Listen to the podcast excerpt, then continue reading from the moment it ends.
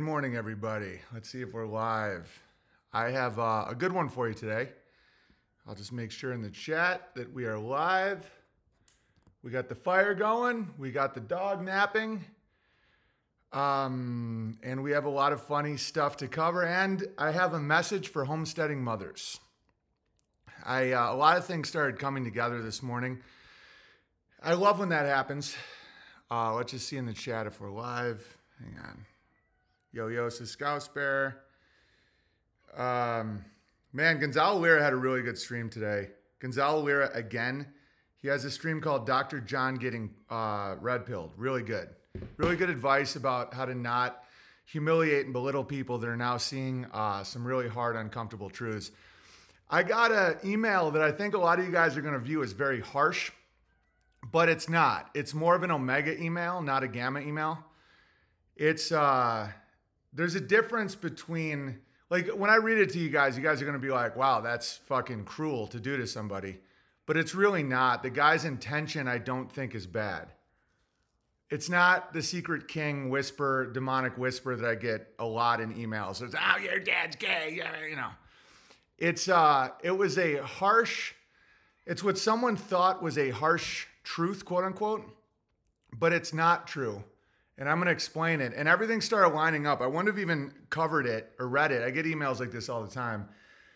But it, it matched exactly with what Amy was telling me this morning. Whenever that happens, I always know that it's um, it needs to be talked about. Good morning, Owen, and all the legends of the land. Hello. I I want to see if Kyneton's here. I haven't seen Kyneton. Oh, there's Kyneton. First, let me read the super chats. Then I have a message to homesteading mothers, and also because um, someone wrote me an email about Sophie my dog. All right, Aaron says, listening to yesterday's stream and you cracked me up with the why would you want to sleep in someone else's house? You know how much gay sex happens in Airbnb? So often at the end of one of your rants or segments, you'll just smoothly drop in the funniest line. You are truly one of the most talented comedians. Thank you. Well, according to the recent hit piece against Vox, I'm uh, an anti Semitic former comedian who uh, uh, may star in a movie as the head of NASA. So we'll talk about that. Uncle Creaker Bear says BB, a mayoral candidate here in Hamilton, Ontario, is originally from Oswego. Name is Keanin Loomis. I've heard of the Loomis family. His mom remarried and moved up to Canada. His platform seems gay anyway, like all the rest. Any chance you know him? Keanin Loomis. No, I don't know him. Small world. Thanks for all the continuous comedy as always. Thank you, Uncle Creaker Bear. Conqueror Bear says, Hi, Owen. God bless you and your family. I'm watching yesterday's stream and you're talking about democracy, right wing and left wing. That literally something, it's attached to one thing aimed at one direction. Right wing and left wing connected to one body. Yeah, one head's the head of the eagle. Yeah. Um, pretty simple. I don't know how people don't get it. It's literally in the words. Yeah, right wing and left wing. And then you got the head. Yeah. Green Tea Bear, paying the dark away, helping to keep you from yelling at the clouds, and also providing Kyneton with nourishment. Thank you. Thank you for the streams that keep crushing. Thank you, Green Tea Bear. Very sweet. Thorn says, Thank you, Owen and Cod. Thank you. Thank you. Okay, so today we're going to talk about uh, someone emailed me what's going to sound very, very harsh and unnecessarily cruel, but it's not. I, I can, I, I have a six, sixth sense for intention. And, uh, and it has to do with homesteading mothers. I know that sounds all over the place, but okay, so yesterday my wife made this for us for dinner. Okay, that's a pizza. But what's special about this pizza is every single aspect of it, with the exception of the grain and the crust, is from our property. And that's a feat. So, two different types of cheeses. You have the, um, what, what's burrata cheese in the middle there, and the mozzarella cheese were from our cows that my wife made. We grew those tomatoes, we grew the spinach, we grew the arugula, um, all of it. The tomato sauce was made from our tomatoes. My wife canned them. It's just an epic, epic um, feat of my wife, and it tasted unbelievable. And then she made homemade ice cream, and we all loved it. Okay. But we talked this morning about, uh, we listened to a lot of Laura Ingalls Wilder audiobooks and Amy was talking about how a lot of homesteading moms put too much pressure on themselves. Because back then, when you listen to Laura Ingalls Wilder, they had school that they sent their kids to. They lived in communities that all helped each other. and more or less had the same morality. In a lot of ways, it was easier back then than it is now for homesteading mothers. And my wife sometimes gets overwhelmed, and sometimes um, she feels guilty when she buys cheese or stuff like that. Like she's not being the number one homesteader, you know, not number one like competitive, but like that that we're spending money on stuff that we could do at home. And I, I always tell her to not put that much pressure on her on herself because she's also focusing on homeschooling. So uh, we're in the weeds with a baby. You know, that's one thing. Like we're we want to write a, a, cookbook and all this, but the reality is we have a, a relatively newborn baby and four total sons under seven years old. So a lot of times Amy will lose a night of sleep because Frederick you know, pees all over the bed or uh, he's like kicking her or stuff like that. And so sometimes I like to do nice things for her. And this brings me to the email I got this uh, this morning. It said Sophie and the possible hidden tragedy. She's such a superstar. Yeah, but she gets overwhelmed, and we all do. And we talked this morning about how I should talk to homesteading mothers. So this dude says, This might sound harsh, but it's literally the only thing that's been on my mind since I learned about Sophie's passing. For those of you that don't know, my wonderful and sweet dog of over 10 years, Sophie, that my wife and I adopted uh, a decade ago, a little pound dog from Los Angeles. Uh, I was driving into my driveway behind a truck that was buying milk, and I was just you know, I'm not going to relive it, but um, long story short, uh, Sophie went under the tire of my truck. Uh, it was my fault. I had turned the wheel. I was going extremely slow, but it was brutal. I had to drive her with this uh, crushed pelvis and spine uh, an hour and a half away to try and get emergency surgery. She died. It was very, very sad. And the reason I was out was to get my wife a vanilla latte. Okay. So, this might sound harsh, but it's literally the only thing that's been on my mind since I learned about Sophie. I'll say this with the form of a question. Is your pain about Sophie associated with the fact that you went to Starbucks for a vanilla latte for your wife? No. It would appear on the surface that you did a very gay thing for a woman that you would have done at home for much less money, and it resulted in the death of a dog. And I know some of you will hear that and be like, what a fucking asshole, Gamma Secret King. No, that's that's not a gamma, that's an omega that person isn't trying to hurt me. They're they just I don't think they understand human emotion very much and they don't understand how to interact with people. But that's okay. I have a little of that myself. Why did I why do I feel no guilt that I was going to get my wife a vanilla latte? Because she works really really hard. And the thing about women, I can tell that that guy doesn't have a woman in his life because when you have a wife that's making a pizza from scratch, guys, she made all the cheese, she made the sauce, she grew the tomatoes, made the crust, all of it with four little kids. Okay, so what do women require? And this is true, and this isn't bad. Uh, every now and then, you should do something just for them that you know they'll like. So when your wife is up all night with a baby and she's like super mom and doing all this stuff, I, I don't regret at all that I, I went to get her something nice. Yes, she could have made the latte from our own uh, milk. I mean, the woman is growing a coffee plant inside. Um, they want to justify being hurt by the dog's passing. Yes, that amped up the pain a little. It didn't amp up the pain. It didn't at all at first I was like, it was so pointless while I was gone. It didn't even matter. If you live a simply utilitarian life, you're going to have problems at home. And, uh, and like, for example, I not, like, cause I'm very utilitarian and I've had to learn this over the years. Um, I like, for example, I got Amy a necklace for the first time ever. I don't, I don't see any value in, um, in jewelry. I think it's stupid. I got her an engagement ring and I got her a necklace a few months ago.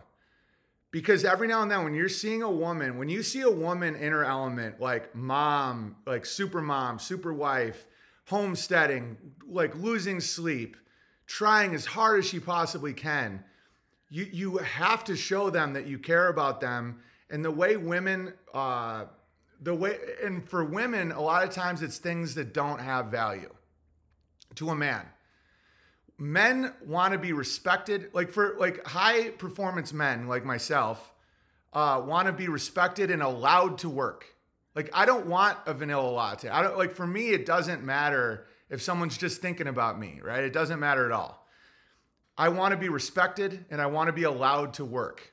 For me it's actually the opposite. This is one of the big communication problems between men and women is women will show men love in a way that they want love and men will show women love in a way that uh, they want love. And a lot of men are much more utilitarian and task oriented people. I, uh, I've my my major portion of my stand-up career was about this exact thing, about how men like tasks and completing tasks and being respected, and women like to be heard and appreciated. Okay, so going out to get my wife a vanilla latte just because uh, and she told me like she was like i'd really love a vanilla latte and i'm like yes thank you for the because i don't just randomly do stuff for her because I, I typically do get it wrong. I'm not okay. I'll, I'll, tell you a story. I'll tell you a funny story. So, I, I I was like trying to when I come up with little things to do for my wife, they usually end up really bad. So my wife loves puzzles, and she loved her grandmother. Okay, her grandmother died, and she loves puzzles. So I was like, I'm gonna do it just because present and I got a picture of her. Looking back, it's so stupid. I'm so like borderline Denmark bear psychopathic when it comes to emotions sometimes. Um, I'm like, I'm gonna get her a custom puzzle with her grandma's face on it. And I'm like, this is gonna be great. She's gonna love this. She loves puzzles and she loves her grandma. And it was like a big uh, Christmas present. I'm like, ta da, it's just because. And uh, and it's never been put together. She said it was disturbing. Uh, she wasn't mean. She was trying to be nice to me. She's like, ah, you know. And I'm like, ah, yeah, so we can slowly put the pieces back together of your dead grandmother. Okay, so I'm, that's why I understand this Omega. I also have mild retardation when it comes to um, to social interaction and what is uh, what is uh, appropriate you know, like this dude thinks he's making a great point. Like, if I was a more sensitive man, which I'm not, I do, despite what some people think because of my rants and my reactions and my band hammer and all that, I, I actually have very thick skin. I get emails all the time about that are like horrifyingly trolly, and I, it doesn't bother me at all. The reason I ban and I censor and I delete and all that is for my listeners' enjoyment. Um, because a lot of people that watch my videos, I've, I've I leave BitChute to be the place where if you want a layer of hell, go ahead and check out those comments. But in general, most civilized people don't want to read eight paragraphs in a row of how I'm a transsexual Jesuit. All right, it's just it's not. It, no one likes it. They find it jarring. It can it makes people feel depressed, like everyone's insane. Okay, so when this person said, uh, Is your pain about Sophie associated with the fact that you went to Starbucks for a vanilla latte for your wife? It would appear on the surface that you did a very gay thing for a woman that you could have done at home for much less money and it resulted in the death of a dog. And the answer is no. It's not at all my feeling. My feeling is why didn't I check my blind spot? Why didn't I do and and I'm I'm at peace with it. It hurts. I miss Sophie. I think about her a lot. I, I still get like this this like rev, this this like electric jolt in my body every time I think about the sound of her yelp and um, you know her her cute little body being distorted and and uh, the pain of it and how my my sweet little dog is now decomposing in my yard. Yeah, it sucks. But life goes on. We gave her a great home. And uh, I'm not going to use that to excuse bad behavior. I'm not going to use that to be mean to people or sad. she was 13, 14 years old. She already had had cancer and a stroke, and she was, um, you know, reckless and she would jump off furniture onto her head. And, you know, so things, it, it was the end of her life. There's a lot more tragic deaths of dogs than that. Uh, it sucks. I if I think about it, I want to cry, obviously, but we're moving on. Those electric jolts fucking say, oh yeah, I'll just be lying in bed and I'm like, uh, uh, uh. like, because I'm like, no, don't turn the wheel. Don't turn the fucking wheel. And I was going three miles an hour. And so, you know, you'll have your gammas write emails like, oh yeah, I bet she hurt. I bet she looked at you. You know, I get this shit. I get this shit where it's like, I bet she looked at you and, and couldn't believe why you murdered her. And, and I bet it was slow. And I bet she was, in, you know, and I don't care. I know that they're doing it just to try and get under my skin, but it doesn't get under my skin. I, that's one of the uh, benefits of being honest with yourself. No one would torture me over the event more than me. And I'm not going to do that because it's not, um, it's not, uh, it, it, it's not an honorable thing to do as the head of a household. Geez, people sucked it. Oh, you guys have no idea. I get emails and stuff that are trying to like get me in places they think are vulnerable and they're not. Like I I typically laugh at it. Not you know, it used to bother me more because but now I just get it. They're just people that want to hurt someone. This person wasn't doing that. This person genuinely was trying to make a point. And that's why I'm addressing it because the point went perfectly with my conversation with Amy this morning that was unprompted. She just out of nowhere was like, listening to Laura Ingalls Wilder, and she's like, you know, back then, moms sent their kids to school because their school wasn't trying to inject them with a lethal uh, depopulation vaccine. They weren't trying to teach them that sodomy is beautiful. They weren't trying to teach them that their white skin is evil or their black skin means they're a slave. They weren't trying to teach them that three Freemasons played golf on the moon and then technology went in reverse in just that one thing and we can't go back now. Like modern school is insane. You can't really send your kids there anymore, especially now that the CDC has said that you have to get a COVID 19 vaccine to go to public school. It's like a death camp. Okay. So, despite the hardships of Laura Ingalls Wilder and Little House on the Prairie, women had more community back then and they had more like minded people around them to re- help them out. A lot of homesteading uh, women these days that are homeschooling their kids have an extremely hard, they, they're hard on themselves. And I catch Amy doing that sometimes. And sometimes she's up all night with a baby. She has three other kids. She's cooking and preserving and gardening and homeschooling and all this. And sometimes she just wants a fucking vanilla latte. She wants to feel like there's something just for her, that she isn't just a cog in a demographic machine. You understand? And no, I don't regret that. In fact, I wish I did more nice things for my wife. I'm pretty autistic when it comes to just because uh, presents, as you can see by the puzzle with her dead grandmother on it. I thought that was a home run. I thought we could all appreciate her grandmother as we did a puzzle as a family. And I guess uh, trying to find a, a little piece of your dead grandmother's hair fitting with a background isn't exactly fun for Amy. So now I pretty much wait for her to tell me what she would like. And she knows this about me. I, she know she gets it. She loves me. So she's not going to make me something I'm not, and I'm not going to make her something she's not. Like I don't want any vanilla lattes. I don't want any just because things. I want to be allowed to work and I want to be respected. That's it in my home. Sometimes I feel like I'm losing my mind with one baby. I don't know how Amy does it. Um, it's hard. We, we just don't wallow in it because there's no point. It, it, sometimes it can be really hard, Rebecca Barrett. The first one is the hardest, which is weird because you start getting a flow. That's why it's so important for the husband to provide and protect and guide. If a woman has to think about finances and where we're going to get money and where we're going to do this and and um, you know what's the future hold and is Agenda 2030 knocking down our door and oh my God this fear and that fear they're fucked.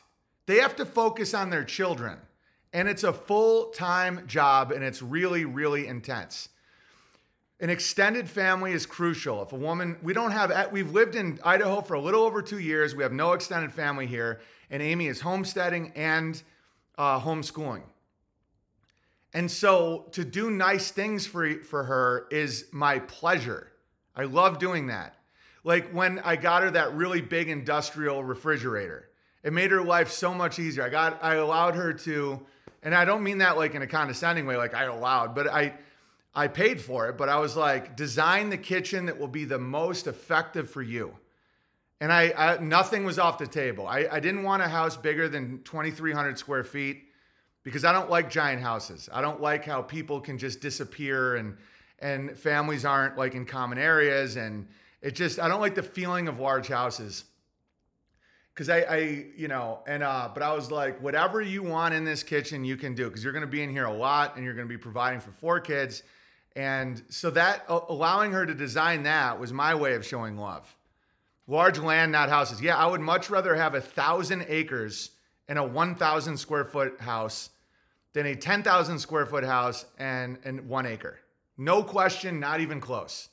I would rather live my entire family in a 1,000 square foot house with massive land. If you're going to put money into something, it's land. It's buffer, it's soil, it's grazing, it's pasture, it's garden, it's uh it's where you know, it, land, fencing, infrastructure. That's how I think I'm very masculine when it comes to that. Women think in terms of um, you know, the ergonomic flow of uh, homeschooling, cooking, blah, blah, blah. And so more space is better for women in a house because, you know, you can have kids over here and kids over here, and you can have like quiet time. That's why we put the bonus room above the the uh, the garage where they can go up there and play and be loud and give her some time to be herself again. You will break a woman's mind if you don't give them time to be themselves, even if it's 20 minutes a day where they like Amy sometimes will go like get like her nails done or something or her hair done.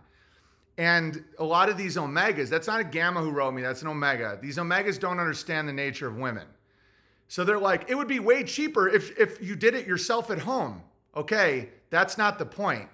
If a woman is always in cuz women are like you don't want to treat a woman like a beast of burden because they're always in service of others. You have a baby. I used to call them milk zombies like ah, just clutching at her uh, breast, just like ah, you know, waking them up. I used to do a bit where the baby was looking at me like, "It's mine now, motherfucker."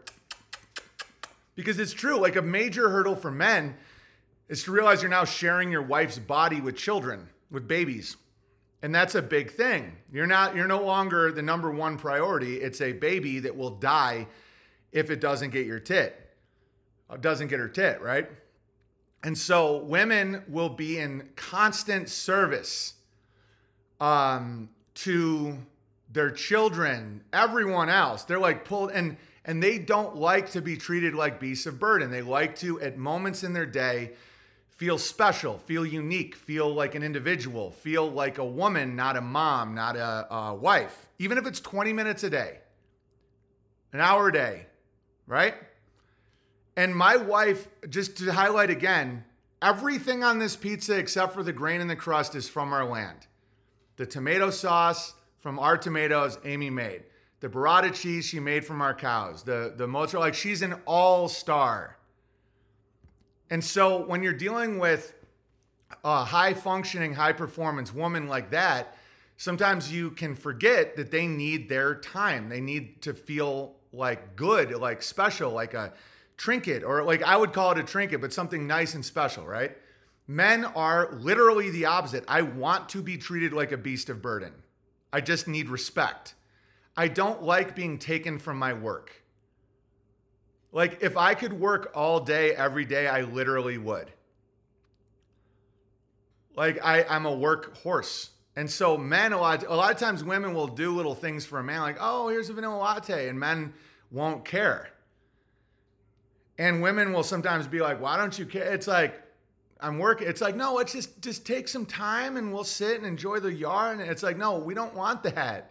You know, and I'll do that. I will enjoy my family and I have learned to do that because um, downtime is important for cultural development. I mean, listen to how autistic I sound, like how utilitarian. I'm like, downtime and interaction with family is important for community development. I'm like, I'm like a fucking machine. You know, and a lot of men are like that. A lot of men are like, like, okay, my morning this morning, I wake up, I milk nine goats. I feed the chickens, feed the dogs, feed the cats, feed the, the cows, start separating the cows for a later milking. I am listening to podcasts, writing down notes about what I want to talk about today. I'm jumping rope, I'm doing push ups, I'm, uh, you know, like that's before I even start streaming. It's just like, and then it's like bang, bang, bang. I just keep, and that's the happiest I am because I'm completing tasks well. I'm functioning at a high level. I'm high performance. I feel good. That's why I've been focusing a lot on exercise and health because it'll allow me to perform at a higher uh, level. And women are they they they need to to not always be treated that way, or else they will snap. They aren't oxen, right? And so to answer that that guy's question, no, I don't feel guilty about getting my wife a vanilla latte. The day it happened, I did. Uh, because it seems so pointless, but it was a nice act. It was a nice act. And I didn't intentionally run over my dog. I was trying to be, I wasn't driving fast or reckless. I knew that them being outside was more dangerous, but I didn't want them to have to live in a little cage, you know? and I made that that conscious decision, and I will be able to get past this. And you know, that's it. And so I wanted to give this message to homesteading moms because I know a lot of moms look up to my wife, and they looked up to her and they say, "Wow, she's a legend! Like, how does she do that?" It's hard.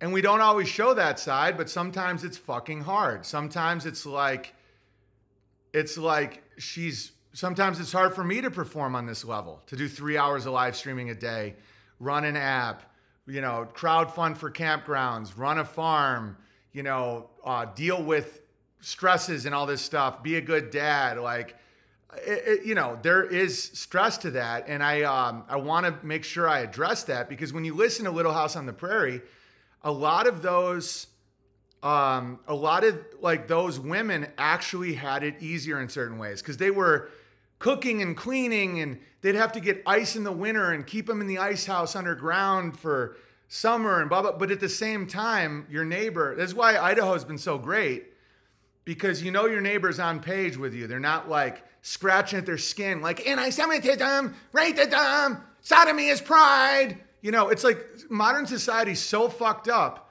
that when that yellow bus picks up your kids a lot of women are like where are they going back in the day they walked to the little school where you knew the woman who was teaching, that you knew all the, the kids there. They were all on board with your religion, your nationality, your ethnicity, you know, general. I'm not trying to be mean to rate it, but it's like you didn't have eight Somalian kids off a boat in there that week wondering if they were going to get beaten by a chain, right? After they learned their sodomy pride lessons and then given a shot that's been tested on animals to kill them.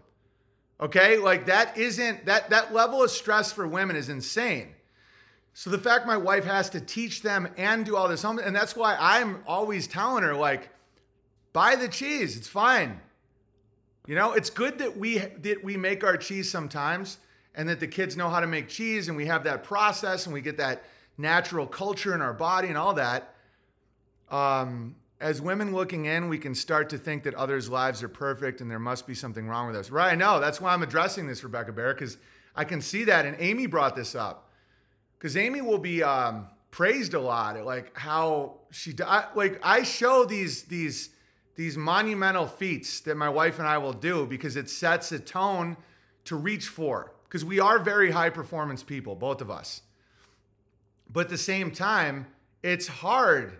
It's like it's a lot of effort. And sometimes women feel dragged and they feel like uh, their body isn't like snapping back the way they thought it would right after a pregnancy. And do they have time to exercise? But at the same time, they're, they're, they ache and they're like healing and this and that. And it's like a, a child, they, they don't feel, uh, you know, like I, don't want to get it too into it, but every woman goes through this, and it's probably best for you guys to talk about it with each other than to have someone like me discuss it.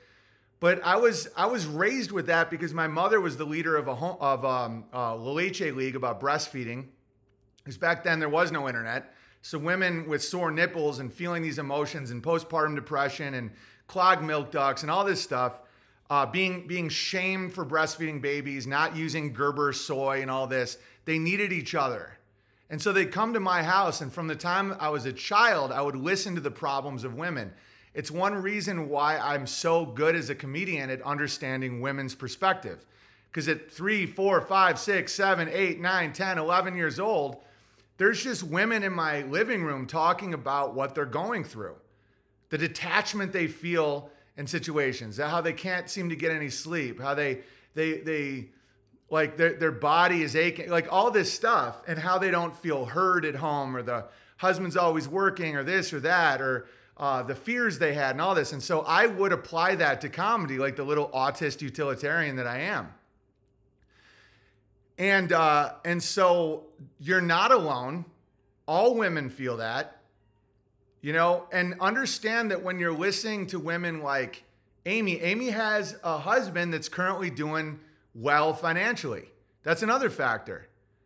You know, she doesn't have to worry about working. She doesn't have to worry about looking at the future. She doesn't have to worry about digesting truther st- stuff and what to be afraid of. She doesn't have to worry about being afraid of COVID or afraid of the vaccine or afraid of Agenda 2030 or because I'm handling all that. She's all domestic. And that's a big advantage that Amy has over some women because a lot of women, their husbands are cucks and they're cowards and they allow the fear to seep into their home. Amy doesn't have that. You know, like some women will be on the internet and be like, oh my God, you know, uh, agenda, blah, blah, blah. Oh, they're coming for this. But even the truther side, they get all stressed out. They look at their baby. They're like, what's the future going to be like for you, young Thomas? Right? I don't, I protect her from all that. She knows I battle all the dragons and I know what to do. Well water, no debt, know our neighbors, you know, uh, the whole thing about food, it's not about never going to the grocery store or getting food. It's the, the, the starvation that's going to happen is nutritional. I figured this shit out. You know, my autistic utilitarianism can really benefit my wife. Sometimes it doesn't when I got a puzzle with her dead grandmother on it, right? I'm retarded when it comes to a lot of that stuff. Kyneton, what'd you just send? Uh, Strong community. Yeah, I'm building the community to help my wife, to help my kids. I know the struggles that are coming in the future. It's going to be, you know, the, the, the, the empire of lies is just going to keep lying and subverting and falling. And so I'm thinking, how are my kids going to get wives? How are they going to get jobs? How are they? I'm actually doing it. That's your bit if you want to play it. I don't know what bit it is, God. I'll just save it and play it. I trust you, Kyneton Bear. Oh, breastfeeding? Okay, cool. I'll play the bit right now. Um, and so don't feel alone. And and by the way, having a freak like me as a husband has its problems as well. Don't don't be envious of her for that. You know, where it's like, oh, I wish my husband could just provide and see the future. I'm also a th- I'm also threatened a lot. I'm also banned from places. I'm also controversial. I also have bizarre requirements where I have to focus on work without any distractions for hours at a time sometimes, which can drive women fucking crazy. Okay, I'm not the spring breeze that it can appear sometimes, you know? And so everybody has a different set of problems. Um, the, the benefit that Amy has with being married to me is financially she's provided for community she's provided for. I have incredible foresight and I can battle the fear demons that a lot of men bring home, like cucks and cowards. But a lot of men that women are married to aren't threatened by the global media. They're not despised by billionaires. You, you understand? like, they don't have to think about are we going to be allowed in the bank in a year? Okay? So, like being married to William Wallace. Yeah, yeah, totally.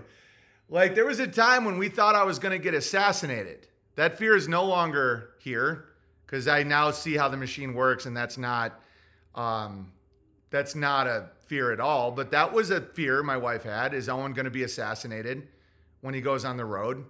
When he does a show, is someone going to murder him on stage? You know, there was a time when she had to deal with that and now she doesn't. Uh, as much, you know, because that isn't really a fear. I now know who's actually getting getting the the wetworks team sent at them and it's people within the organization that are threats to the organ if you're outside it there's no that doesn't matter but like okay so here's the breastfeeding bit I started almost like resenting a baby, which is not good. I knew that was a wrong emotion, so I was trying to analyze like why I was doing that. I'm like, why is he messing with me? And then I realized he's not messing with me. He doesn't even know shapes or colors exist. And then I started having a lot of respect for what he was doing. Because he, at any hour of any night, was just demanding whatever he wanted. And at that point, I was, I was feeling like a bit of a coward in my career. I wasn't saying what I really believed, you know? I would just sit back like a, like a, a. And I see this newborn baby in this world just saying exactly what he wants. In the middle of the night, just out of nowhere, he'd be like, Wake up! Give me your tit, bitch!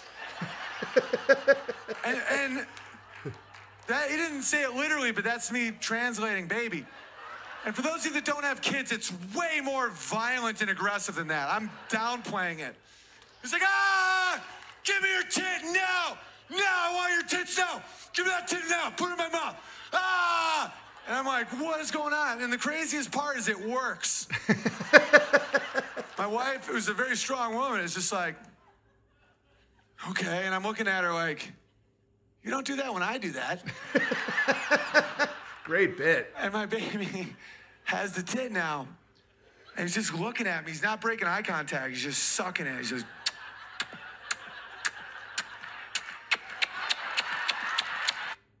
Okay that's a great bit. I gotta fucking god will you email that? I gotta put that on my social media that's still allowed.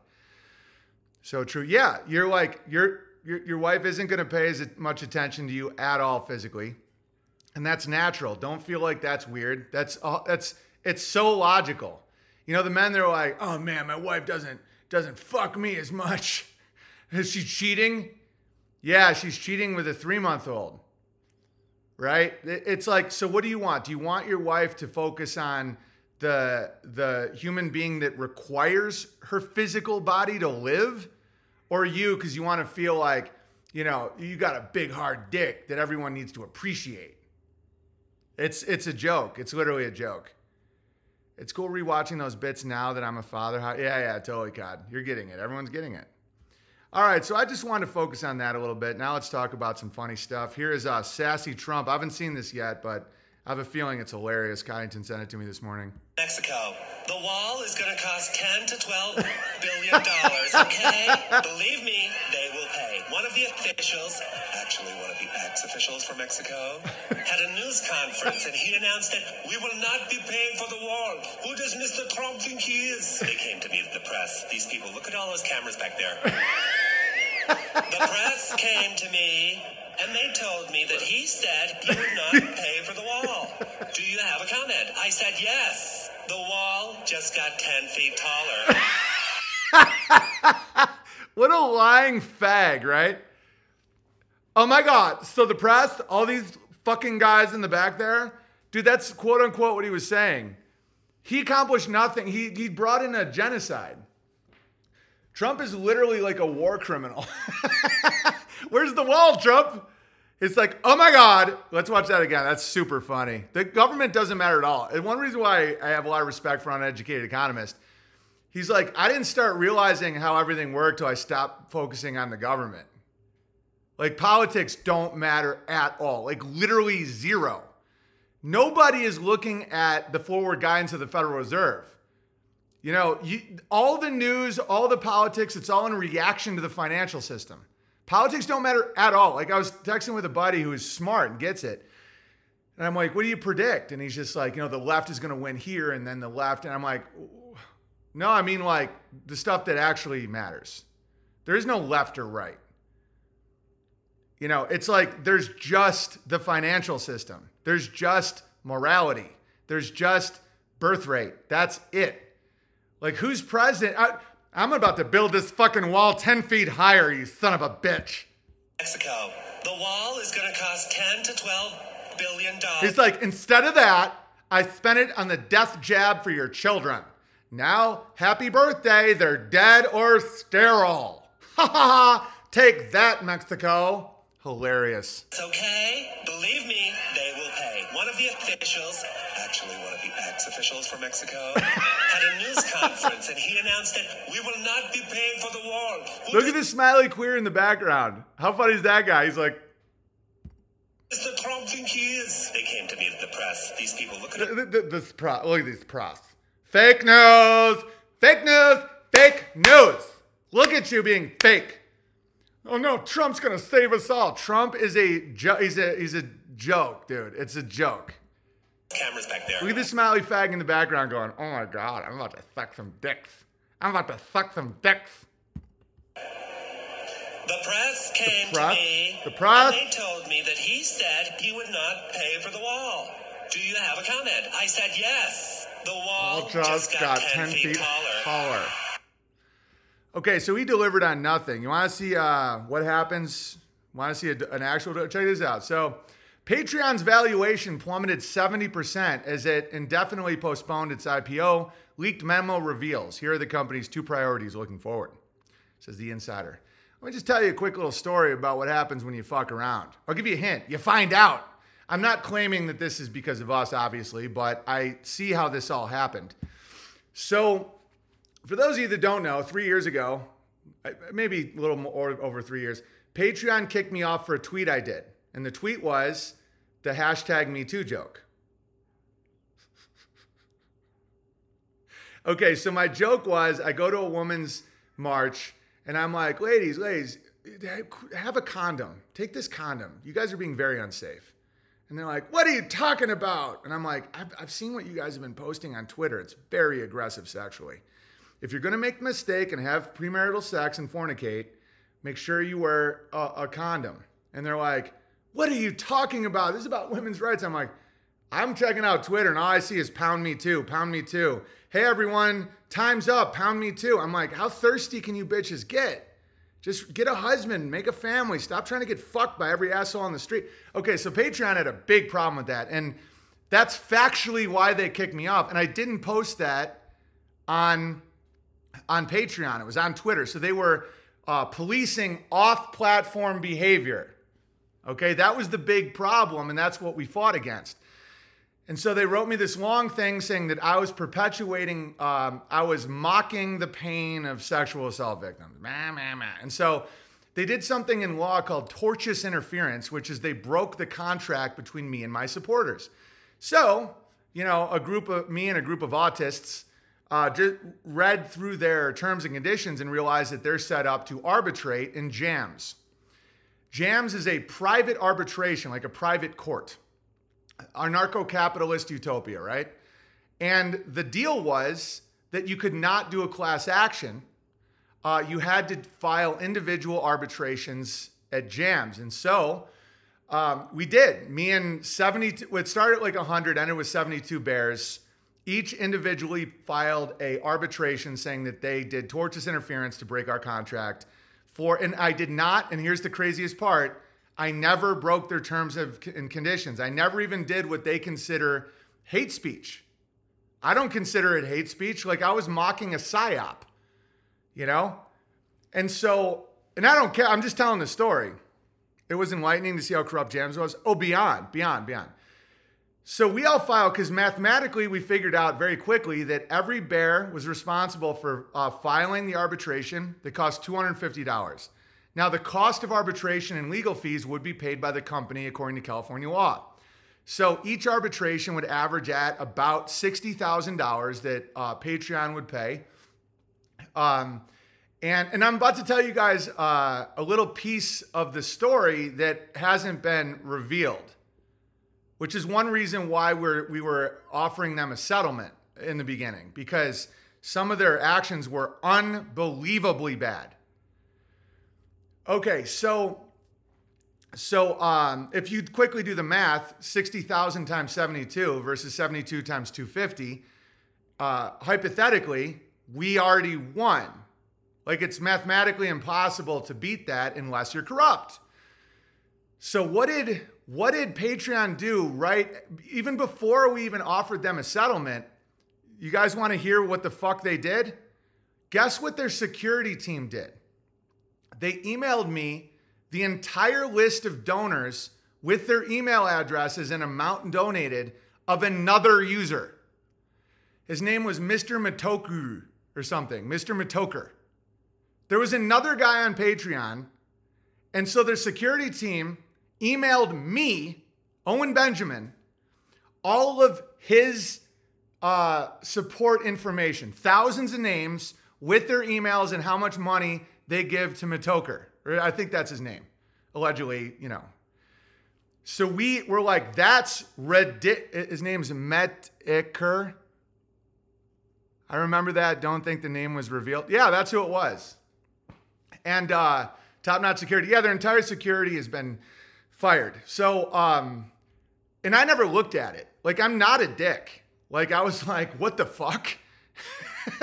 like, I, I'm not like sneaky, right? Like, I did nothing with the information. I was just like, this is nuts. But I was like, okay, that's wildly illegal. And they have an office in um, Ireland and all this place. In Europe, it's way, way more uh, illegal. Meme toker, right. So that's a breach of security. That's like felony shit. That's crazy. Metucker. Okay, I don't care. It doesn't matter. So then what do they do?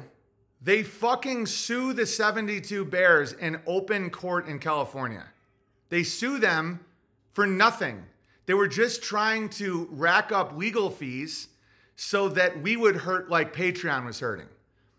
Okay, because when we started this, so basically the 60,000 per 72 is just the the fees to JAMS. Their legal fees, I'm sure, allegedly was probably in the millions. And this is all over one fucking tweet off platform from a dude who does not matter. I don't matter. And so this is the story of Patreon. So the 72 Bears hold strong. I told them I would um, protect, you know, the, the legal legion, everybody were working hard, but they were scared, rightfully. I was scared. They were threatening to take my house. They're threatening to break the all this stuff. But we're like, no, we have to fight them now. Now I realize that the the correct move is to build alternatives, but we wouldn't have learned that without fighting the monster. Patreon is a pile of incorporation papers. It's nothing. It doesn't matter. Europe has to comply with GDPR. Yeah, yeah, yeah, yeah, totally. So, um, we provided the legal counsel for the 72 Bears. No Bears, you know, all the fear monsters, all the Reddit trolls and all that were like, Owen's getting all his Bears uh, sued. They're all going to lose their houses, blah, blah, blah. And so the fact you guys hung tight was amazing. And it was overall a bonding experience. No one had to pay shit. You didn't lose shit. It was scary as fuck, but they were, they were, and then this is when I, I completely realized that anarcho capitalism is one of the biggest scams in human history. The, the Jewish Democrat California judge sided with us because what they were doing was illegal. And I'm like, whoa, and then we realized that we had a lot in common with the California government. That the California government, because the arbit- arbitrators were, were siding with Patreon. Bear in mind, while this was happening, we were uncovering that about 25% of Patreon's uh, uh, income was from porn. Bear in mind, the original joke that they were scared about and offended by was the pound me too joke, which has nothing to do with porn is done exclusively by women who have been raped or molested or in some way abused. It's not natural for a woman to want to show off her vagina as it gets fucked for money, typically to satiate a drug habit. Okay? It doesn't get worse as far as protecting women that are the products of rape, incest, pedophilia, uh, brainwashing, right? So they are, and this, it gets even worse we also find, and we we had Kyneton do some deep dives, and I'm sure he's still traumatized for it. That's why entropystream.live slash app slash Owen Benjamin comedy. Um, we we we created something called uh, the file of filth. They were doing cartoon incest porn, cartoon uh, bestiality, and we would send this to the arbitrators, and they would still side with Patreon in a lot of uh, situations because they were being paid. It's so corrupt, it's nuts. And so now, if you look at Patreon, Patreon's valuation plummeted 70%. Bear in mind, they got over $400 million in private funding. And the only reason they get that money is to go public. When you go public, now all that private funding gets worth in the billions, billions and billions of dollars. All Silicon Valley, the, the business model is not to serve their people, it's simply to go public. Now, what were some of these revelations, in my opinion, doing about Patreon? Was it was alerting people who worked at Patreon that they were on a sinking ship because Visa and MasterCard don't, uh, they had already punished Patreon once for porn. Porn is exclusively made by abused women. And they had the inverted bullshit notion that I was attacking women that have actually been through rape, incest, pedophilia seem to love my Pound Me Too joke because they realized that the Me Too movement was actually a psyop to front run and control the revelations of uh, pedophilia and rape happening in Hollywood and New York City done by a lot of Jewish men. Okay? That was the purpose of the Me Too movement. It was designed in the halls of CAA talent agency. Okay? That's what it was. Because all these men, it was coming out that not only were they raping actresses or doing pay for, you know, squirt for play and making them watch them jerk off on plants and banging kids and all this stuff and doing child porn. It was coming out. The internet is the worst thing that ever happened to these predators. And so they had to front run it with the Me Too movement. Oh, time's up, Me Too, right? So I simply made fun of it. I didn't put it, I didn't exalt it. I didn't even say it was bad. I, the whole joke was that I didn't realize a hashtag. I, I thought the hashtag was a pound sign, pound me too, pound me too. The joke was actually against me. It was that I was stupid. But because I wasn't exalting and pretending that the Me Too movement was some form of divine intervention, they kicked me off Patreon. Okay? So we fought and we fought hard, and it was over two years of fighting. And we revealed all the porn, all the incest, all the rape fantasies, all the bestiality fantasies of Patreon. And now Patreon is not going public. So all because while we were suing them, the uh, the and I'm not taking credit for this, by the way. This was probably inevitable for old Patreon if it's run by by evil little uh, sick, twisted little fuckers. But um, so we were costing them millions of dollars, and it wasn't us doing it maliciously. It was their rules. And so the judge in California said, Patreon, you can't change the rules mid game. And so much love to that dude. It changed the way I view government. It changed the way I, I view Jews. I'm like, oh yeah, whoa. Because at the time I was starting to get pretty paranoid about like cabals and fucking government and all this. And no, like the the, the shining example of decency and honor came from a Jewish Democrat judge in California. Changed the whole way I view the world. Okay, so, and then all this private funded, eh, eh, that was all the worst shit you've ever seen. Funding child porn, funding all this stuff. Okay, so their security team emailed me the entire list of information from another Patreon guy. It doesn't get worse. Government is amoral. Right, it's Rome. But it's not immoral, it's amoral. Good call, Dan. Way to do that. So, anyway, we ended up settling just, you know, just walk away. Great. I'm happy with that. And the people thinking that I made money on it, I made not only did I make money, it cost me thousands of dollars. So thank you for all the super chats and whatnot. But it was worth it. It was it was fun. It was scary as fuck, but I it was a lesson in law that you can't get from Yale.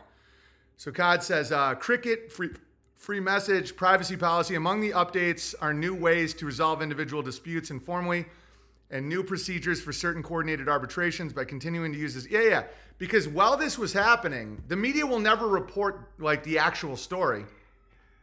It's always like, right, the primitive, Owen Benjamin. Trying to do, what does that even mean? Define white supremacist. We can't define it. It's hate. It's like when we feel bad, we say words. Um, and so uh, Amazon, all these places, they started to go back to the government.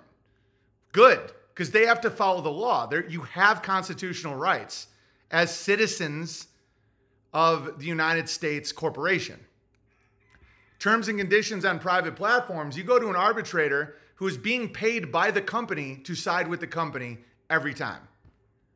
It's so corrupt, dude. And so God sent the message needed. Yeah, totally. Totally.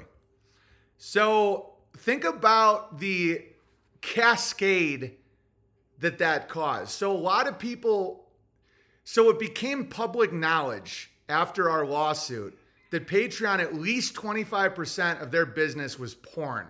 And not just porn, child porn, incest and rape fantasy, and bestiality fantasy. Okay, that's a problem because the higher up you go with investments, the more they want it by the book. They, they're not as like overtly evil as a lot of people think. It's it's like people who want to go public. I think probably one of the reasons that they went so hard at me is because they thought that they didn't want the press that Patreon was supporting white supremacist, anti-Semitic, transphobic, bestiality phobic. Oh, Owen Benjamin doesn't think a man can fuck a goat. Whatever the fuck they're saying, right? So they were trying to cleanse their palate before they went public and made billions of dollars. Big arbitration might be the most hurt by you. Yeah, and this company. So the scandals. So Visa and MasterCard, they don't like working with porn. They don't like working with, they don't like scandal. The, the higher up you go in the pyramid, the more you want everything. The whole thing is no scandal, no rocking the boat. And that's why they can feverishly be like, nobody remotely controversial, except all the, the, the child porn. like, what are they thinking? And so that is just an interesting result of that because you all slayed a literal demon. Yeah, yeah, we did. We were slaying demons. And the whole time, the demons were just going, oh, Owen Benjamin, the greedy white supremacist, getting his own people sued. No, I was doing it to protect my people because I thought at that point we were in a, we were cornered. We fight now or we just get fucked. Because if they were if if Patreon was going to say because of a tweet we're going to break all our contracts with you even though you didn't break the contract, that has ramifications for everything in our lives. That's why I'm fighting North Idaho on these land right issues. Because the minute they can do that and the, and the minute no one stands up to it, you know, without a rebuttal, they view it as uh, acceptance. That's bad, bad. Okay, is your electric bill going to do that? Is your cell phone going to shut off if you do a meme that they don't like? What if in 2020 you say that the vaccines may cause harm? That's considered disinformation, and now you're no longer allowed water. Okay, that's what we were, and we knew we were facing that. But now I have a much different view of the world because we just have to build alternatives, and we have. Unauthorized is not Patreon. You know, all, all of our platforms, you know, Bertari Times app, all that, we are allowed spiritually and legally to build alternatives to hell. And not only can we do it, it's profitable. All right, the only thing necessary for the triumph of evil is for good men to do nothing. Totally. And we did. And it was scary, but actual fights are scary as fuck. The 72 Bears that held strong, I know some of you guys were you know, freaking out. You had some comedian on the internet that you trust because he makes you laugh, and you know you're going to put your name on on a lawsuit that you don't fully understand, and blah blah blah. And it's like, thank you, thank you for believing in me. I believed in you, and I stood by you guys.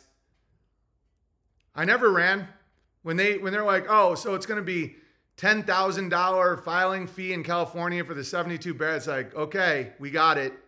I would have I would have just kept going you know? And uh, I never backed down. Neither did you. And that's and that's what makes communities. That's what makes civilizations. That's why a lot of these dirty little grabblers are pretending to be. Um, uh, let's talk about Ethan Ralph versus Ben Shapiro. This is hilarious. Okay, so Ethan, or no, Ethan Klein. Sorry, uh, there's another. There's a guy named Ethan Ralph and a guy named Ethan Klein. I always get them confused, which is hilarious. All right, a few a few white supremacists successfully lobbied YouTube to suspend me, a Jewish dual citizen of Israel and USA, for anti-Semitism. One of the funniest things is uh, wait till you see what he said. He thinks that that he has a Holocaust cloak. That's from Princess Bride, by the way. This Holocaust cloak? He thinks that because he's a dual citizen, by the way, you might not want to be bragging about that for too much longer, Ethan Klein. That you're a dual citizen with a hostile nation to America. You get, because you, right now you're probably thinking, oh, I mean, what did he possibly say? Just wait. Way worse than anything I've ever said. And he's only suspended. Ben Shapiro and friends can virtue signal all they want, but ultimately they're the ones platforming dangerous anti Semites all oh, I did was point it out. So he's blaming his deplatforming on white supremacists. Does anyone want to hear what Ethan Klein said? He said, I hope Ben gets gassed first. Okay, that's that's really intense, Ethan. So I'm anti-Semitic for being against pornography, but be, look at him; he's scratching at the demons under his skin. Look at him; he's like, "Oh, oh, Jesus!" They know it's the the the fucking the scam's up, dude. Scam's up me too. Left wing YouTube star Ethan Klein muses about another Holocaust against the Jews and says he hopes Ben Shapiro is killed first. Listen, we all do, obviously. That being said, I got some really good news for you, Ethan Klein. There were no gas chambers. there was wooden doors. Do you understand how illogical the entire narrative of gas chambers is? So they filled up a chamber with gas that killed all these people. And then what did they do? They they emptied out the gas. Did the guards go in and then breathe the gas or you can't kill people in mass with gas chambers. It's literally impossible. Plus, there was wooden doors on them and the cremation rate was 3000 a day, which isn't possible in 2022. Forget about fighting a two front war. Ethan, no one gassed anybody, okay? Those were delousing chambers. Zyklon was, I've looked really into this because I, I, was like, what the fuck? Zyklon was designed to kill lice and, and um, bugs. What's the significance of wooden doors? They're not airtight. a gas chamber with wooden doors? Think about how stupid that they're porous. Let's say hypothetically there's actually poison gas. Like really think it through. Where you have gas that when you breathe, you die because you're just a Jew. Okay. oh, oh, oh, well, the platform, you did this Holocaust denial. You're doing logic denial. You're hoping that your own guys get gassed. So stupid. So let's say you fill a chamber with poison gas with a wooden door. That gas, okay, so you have the employees that are opening the door and closing the door, like, all right, take the Jew bodies out of here. Oh, this is so painful, I can't hear it. It's great news, Jews. It didn't happen. Why is that not good? I'll tell you why it's not good news. Because if they're not the victim, they're just disgusting, right? That's what these people look at him. Look at this this guy. Like, oh Jesus. This this addict, this gremlin. Without the Holocaust, what is he? He's just a horrible human being, right? And it's not all Jews. I know some great Jews. The poison gas was kept in by gravity, guys. Imagine if you're uh, doing a death, an actual death camp. You want to know what it would be? Actual war crimes. They get you to dig your own grave. They put one in the back of your head, and then the next guy comes up, and then the next guy comes up. And anybody that tries to run, you fucking like, you make an example out of them, cut off their leg, make them bleed. I mean, I can tell you how fucked up war can get but it's not a gas chamber. It's not little Indiana Jones carts that drop you into a into a sealed cage with a bear and an eagle, or uh, or Dr. Mengele's masturbation machine. They're lying about everything. Actual war crime, the way genocide actually works, one, uh, injections. No, anyone know if that's ever happened? So they tell you something's medicine, you inject it in your body, and six months later you die of a stroke, right? And then all the infrastructure society just handles it, and nobody even realizes what's doing the killing. Isn't that interesting? Or if you're in a hot war, think about all the manpower it would take to dig 20,000 ditches. You're always running short on soldiers in war, always. You're fighting a two front war. You're fighting, you know, two front war. Germany's fighting a two front war. Uh, where are they going to get the people to do all this? Yeah, lack of food, disease, which just means poop in the water. Um, you know, uh, exposure to cold, exposure, famine, and disease is how you do it. But if, let's say you're going to do it like you're going to do it, do it. Um, you would get people to dig their own graves. If they refuse, you make an example out of them, a fate worse than death. You know, cut off their dick, make them eat their dick, something horrifying. But you only have to do it once or twice. And then everyone else is like, dude, one to the back of the head is better than eating my own dick, right? That's how you do it. You get the labor of the people you're killing to actually do it themselves. Not trying to sound psychopathic, but like, it doesn't take a genius to figure out that gas chambers aren't remotely possible for a genocide because the gas lingers. Where do you expel the gas? It's one reason why they bulldozed Sandy Hook and Auschwitz because it makes no fucking sense. So you have a chamber with wooden doors. So all the people working there, they're like, Jesus, just drag the body. Like, so you do that all day, every day. How come so- several Jews went to four different death camps? Can you imagine a cow? Can you imagine a cow and you send it to a slaughterhouse? Take it easy, Dandy. We had a good run. What it does is they put it on a conveyor belt. It's just like, right. Imagine they're like, oh, we had to send it to another slaughterhouse. Okay. Oh, yeah. It was. Then we had to send it to another slaughterhouse. Then we had to send it to another slaughterhouse. So, so one Jew went to four different slaughterhouses. I'm starting to think their point of it wasn't slaughter. Huh. Imagine if just just imagine cows that you're trying to kill. I'll show you how to do mass killing if anybody cares. I mean, let's not focus on. Let's focus on good and nice things. But it's not fucking gas chambers, guys. That's retarded. Roller coasters, lap pools, wooden gas chambers, eagles, bears equals 70 script writing. Yeah, yeah, it was. And and people weren't buying it. That's why they rolled out Spielberg. That's why they rolled out all these movies. There's been over 3,000 Holocaust movies. That's the only reason people are scared of it because they watch movies. A little girl and well, we gotta watch the old. Oh, and um, Mountain Bear just had a, a baby, a healthy baby girl. I just wanted to uh, to point that out. God bless Mountain Bear, the great Mountain Bear. Um, let me uh, let me show that the about branding a genocide. Super. It's some of my best work. All right. Same with Mountain Bear. God, the guy's such a fucking legend. so glad the Irish are breeding again. Originals. Here we go. Because in Cambodia, they actually had a genocide. What about my Holocaust? Okay. Check this out. Making babies is how you avoid an actual. Want to know what, what a genocide looks like? Convincing children that sodomy is uh, brave. When you know what actual uh, demographic replacement looks like, it's a lot more obvious. I kill millions of Atlanta. I put bullet in back of people's head. Dude, you call that branding? No, no. I kill millions of people. Pol Pot, you suck at genocide. No, I kill way more people. It's not about how many you kill. It's about how you sell it. Listen, buddy, no one cares about the sick shit you did in the jungle. You know? No, I kill millions of people. That's not, that doesn't sell it, baby. Come on. That doesn't sell it. That's not even that scary. Everyone's oh, we line up and shoot everybody. Oh, big fucking deal. Well, no, we, where's the pile of shoes? I get put bullet in back of head and put in ditch. You're not getting it, Pol Pot.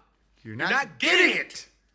You want to make an industry around your genocide to last for centuries? You need piles of shoes. You need soap. How fucked up is it to make soap out of people? Did people really do that? No, fuck no, they didn't do that. That makes no sense. Why would you clean yourself with people you find disgusting?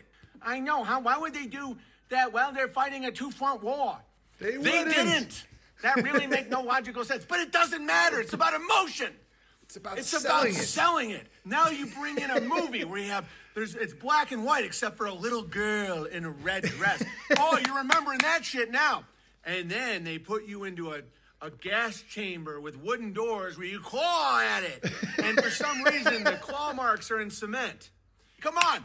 Come on. This is how we brand it. Well, I kill more people with my gun. Baby, you got to sell the fear. You got to sell the horror. You got to sell it subtly with a pile of shoes.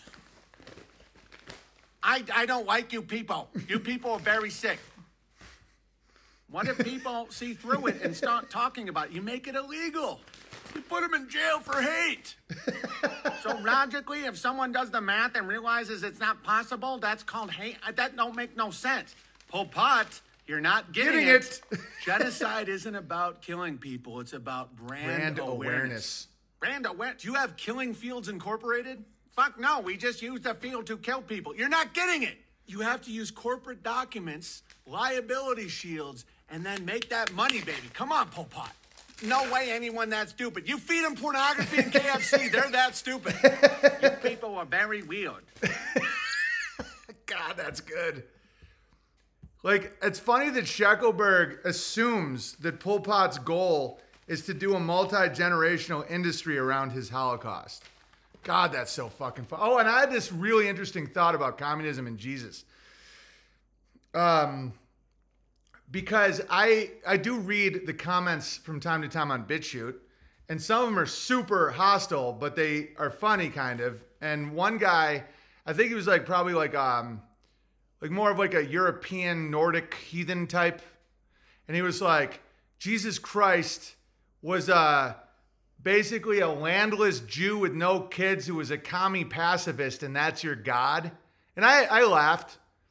Um because they were basically implying that it was a way to control people. I mean, let me tell you a little bit about what um, Jesus' message is to me and why it's so beautiful and what communism actually is. So, the amazing miracle of Jesus Christ, a lot of people overlook because it's so obvious now. It was pointing out the problem with hypocrisy, right? Don't point out the speck in your neighbor's eye when you got a plank in your own eye. You know, uh, he, he took the power from the Pharisee and said that you yourself can connect directly to God. Right? Unbelievable. Right now, it's like pretty obvious, but back then it wasn't. It was like, so the Pharisee doesn't, it's rules for thee, not for me. But Jesus Christ brought a truth to the world that they could never ignore again. They had a humble carpenter, because the Jews at the time wanted a Mashiach that was a conqueror. You know, kind of like this heathen guy that was uh, commenting that. They wanted someone with a lot of wives and land and a hammer and fucking, you know, a million sheep and goats, you know, like uh, like someone with material power. The, the Jew wanted the Mashiach to be a, a warlord. Yeah, they wanted another King David. And what'd they get? They got a carpenter. They got a carpenter who said that the rich man has a harder time getting to paradise, getting to the kingdom of God, right? And they're like, no, no, okay, but it's true. That's undeniably true. That your material wealth is not does not give you a right to inflict rules on other people that you don't follow yourself. That that message of Je- Jesus Christ is now so ingrained in our culture that we don't even realize how amazing that is. Like back in the day, a, a Pharisee, and, and the Pharisee today still do the same thing. Like, like what I was just talking about with Patreon. They're promoting child porn and telling me I can't do a Me Too joke. And so Christians instinctively are like, who are you to tell me that? But the Pharisee thinks we're the priest class. We get to do what we want, and you're our slaves. They don't even view it as bad. This is one of the things that some people don't understand about uh, quote unquote evil, or the Pharisee, or the Grabbler, or the Zionist, whatever these people are. They don't see it as bad because so many new people to truth and all that are like, look at the hypocrisy, point it out. They'll, they'll, they'll squirm. No. They're like, no, no. You eat bugs, we eat steak. Jesus Christ said, He would no sin cast the first stone, rise and sin no more. That doesn't mean don't cast stones. It doesn't mean don't enforce the law. It means an adulterer can't throw the stone at the adulterer. You have to be without that sin to judge. Like, I couldn't really go at central banking until I got out of debt. You understand? I couldn't go at, you know, like, unless you've removed the sin from your life, you can't judge another man. The Pharisee would say they, they could be like jerking off and throwing stones at someone for uh, cheating on their wife. Like they could literally be cheating as they're doing it. They didn't, they said, You're our slave. And so Jesus Christ said, No, the Savior of man is a carpenter, not one of these demigod Pharisees. So, what is communism? Communism is the attempt, the desperate attempt to do because because that heathen guy in the comment section was kind of right. It's like Jesus did have a lot of communist talking points that that uh, you know status and money and all these things aren't what make you better than someone else. That it is like the workers are no like the servant, the slave is no less than the master. That's true. Okay. So what was communism's desperate attempt? It was to do Jesus' message, but still have the special boy Pharisee. That's why it is a Jewish, um, you know, uh, Zionist, special boy, uh, you know, because that's why the Jews are haunted. And I'm not mad at them. Like, they're not causing me any problems. They're the ones that won't accept that. When people say accept Jesus Christ, what do they mean? Does it mean give money to the gay pastor and eat a cracker and some blood and know for a fact you're going to heaven no matter what you do? No, that's bullshit. That's modern Luciferian Christianity. It's not what Jesus accepting Christ means, in my opinion. This is my opinion. Everyone has a different view. It's a beautiful thing. He also said he did not come to be served, but to serve. Right. In service, you are freed. Work will set you free. The irony is, as much as I don't like Mean Mr. Mustache, he did have a couple really Christian views. Um, what the fuck was I just talking about? Oh yeah, yeah. yeah. So, so accepting Christ means that that the humble carpenter is no is not below the Pharisee, and the Pharisee has a really hard time with that. All the the Ethan Kleins and the Ben Shapiro's and the Karl Marx and Epstein they literally think they can rape your kids and there's nothing you can do about it. Right? But it's not. That's over. Accepting Christ means acknowledging the truth of that, that the humble servant is not below the master. That's one reason why I understand slavery and I'm not freaked out by it. The, the communist is like, no, there's a special boy class, the priest class. They always need the priest class, the oligarchs, the controllers, the central bankers, whatever you want to call them. And then everyone else gets to live the Jesus Christ egalitarian, uh, you know, lifestyle. No, they are not above us. That's true. Now, the rich man is not the bad man. You can be wealthy, you can have resources, the, the landowner, the king. The whole point, Jesus Christ being the King of Kings, is because he humbled the king. It's funny to say he was a landless, childless, you know, carpenter with Jew who allowed himself to be nailed to a cross. Like I get why the the the heathen, the the Nordic, the some of these people view that as pathetic. But you're not you're not getting it, Pol Pot. He humbled the king. He said, "I on a donkey." You know, I as this humble servant have no it's like it's harder for you to connect to God because you are holding on to your possessions. The rich man that could not follow him. That is mind blowingly powerful. And that's what accepting Christ means, in my opinion. Communism is the attempt at accepting Christ, but still having a Pharisee and still subjecting people to rules for thee, not for me. Right? That's what that's why communism's so evil because you, it resonates on a level uh, that is true. Where why the workers revolt. Why is the carpenter below the king? That's true. He's not below the king. But at the same time, uh, they still have the special boy class, which was exactly what Jesus came to overthrow. And it'll never go back in the box. Like once that's out, like now the world has been given that logos, that logic, that word. And you can't it doesn't go back. You can't be ignorant to it now. And once you see it you see it. That the the wealthy man if he functions in service to god is fine. But it's like it's not because he's wealthy. That's his path. You have to have landowners and uh, serfs in, in a, you know metaphorically but the landowner is no is no is not above the law and that's the that's what accepting Christ means. It means that the senator can't murder the intern. You know, and Christianity has, has tr- tried to get around this as well with the Catholic Church with the sale of indulgences because it always fails. Look at Patreon. Look at all evil always fails. Jesus is our king and priest. He's the king of the kings. He's the priest of the priests because he's showing you that in service to God, it doesn't matter what strata you're at, you're not above the law of God.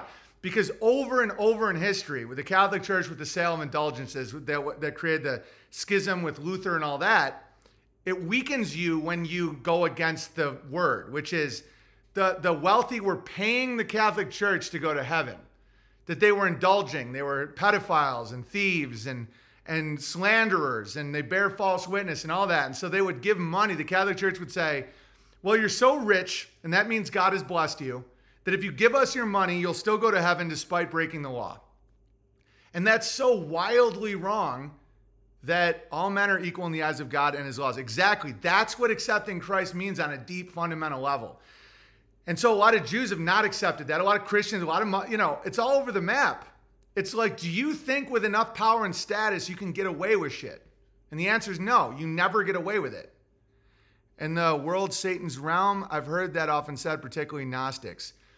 In a sense, yeah. I mean, the prince of this world, the prince is coming to kill me, and all. Yeah, like like the Satan is the ruler of the secular fallen world, in a sense because when you choose riches and status and you want to get away with shit with your holocaust cloak and your and your little frodo's ring and all these invisibility things once you go in that realm the dark ones now own you.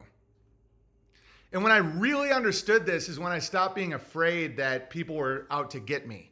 Because they're not allowed to get me i'm not in their realm. They they only torture and humiliate and murder their own I'm not saying that I, I'm incapable of being murdered or humiliated, but like they do it to each other. When you look at uh, the Dark Realm, how they throw each other off the high horse, like in the Susan Cooper book, like uh, Vox Day references this a lot, and it's so true. That when the Dark Rider is done with you, they throw you to the ground. Like when you no longer amuse or, or are relevant to them, there's no honor amongst thieves. There's no loyalty. And you can see that with this like Ethan Klein shit. You know, he's like, but I'm a Jew. I'm a special boy. The Pharisee eats themselves every time. And that's why the meek shall inherit the earth. And that's why this idea that your living God should be a conqueror and a, um, and a, uh, uh, you know, have a thousand wives and a million heads of goats. It's like you're missing the whole point.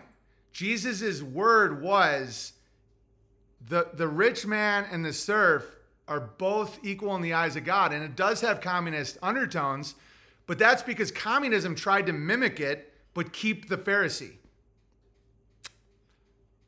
All right, so I wanted to talk about that. I thought that was a pretty profound realization because uh, I just, I've been, you know, gamma harassed and and trolled so hard that I can spot when someone isn't attempting to troll. Like that that email I read earlier about Sophie, I, I know that person wasn't being demonic they were just being what most people would find insensitive. And a lot of people would consider that a troll. I knew it wasn't a troll. The heathen that said that about Jesus, I knew wasn't trolling. They weren't trying to hit me.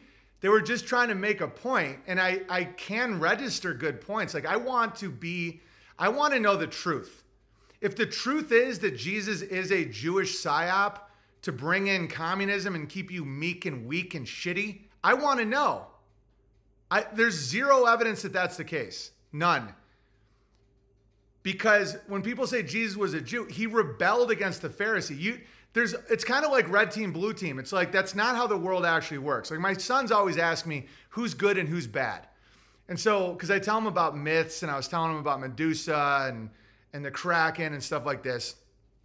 And he's like, So was he always good or bad or bad? I go, he's a force of destruction, the Kraken. Don't think good or bad.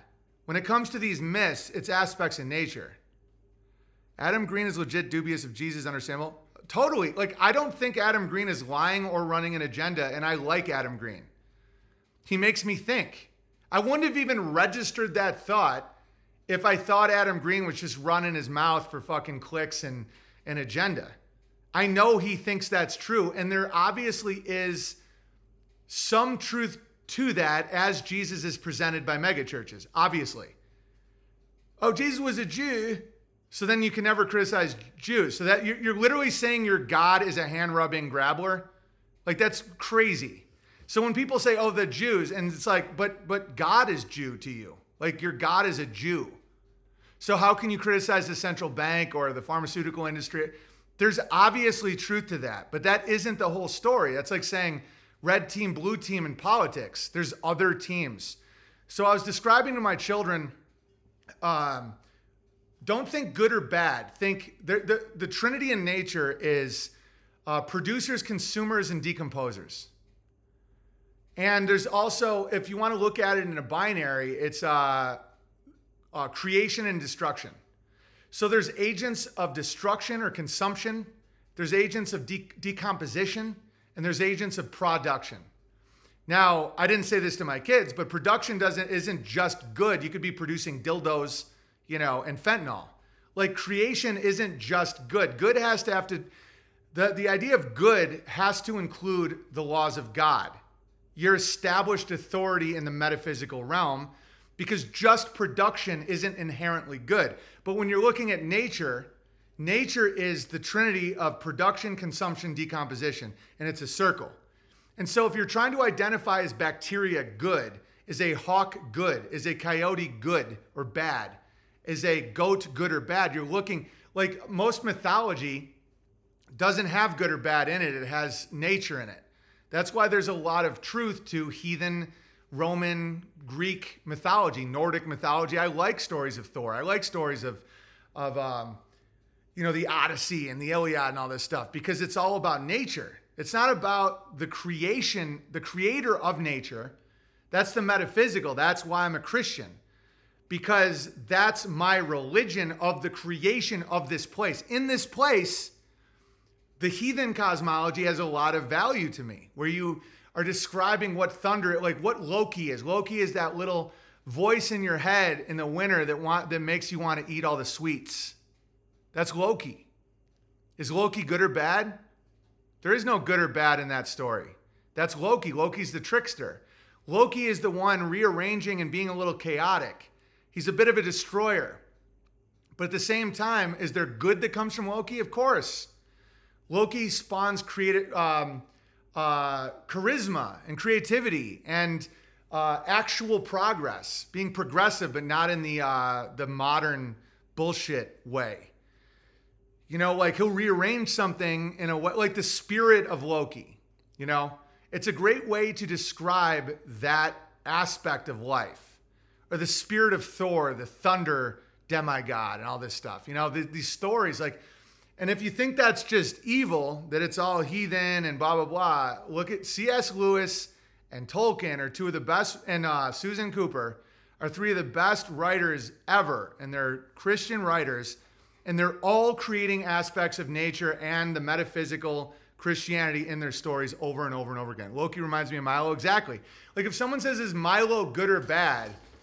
It's he's Loki there is there are bad people that intentionally want to subvert the good, the true, the beautiful. Milo wants to create um, a humorous chaos. He likes to flip things just for the sake of it to see what happens. That's Loki versus flip things to humiliate man, which is Satan.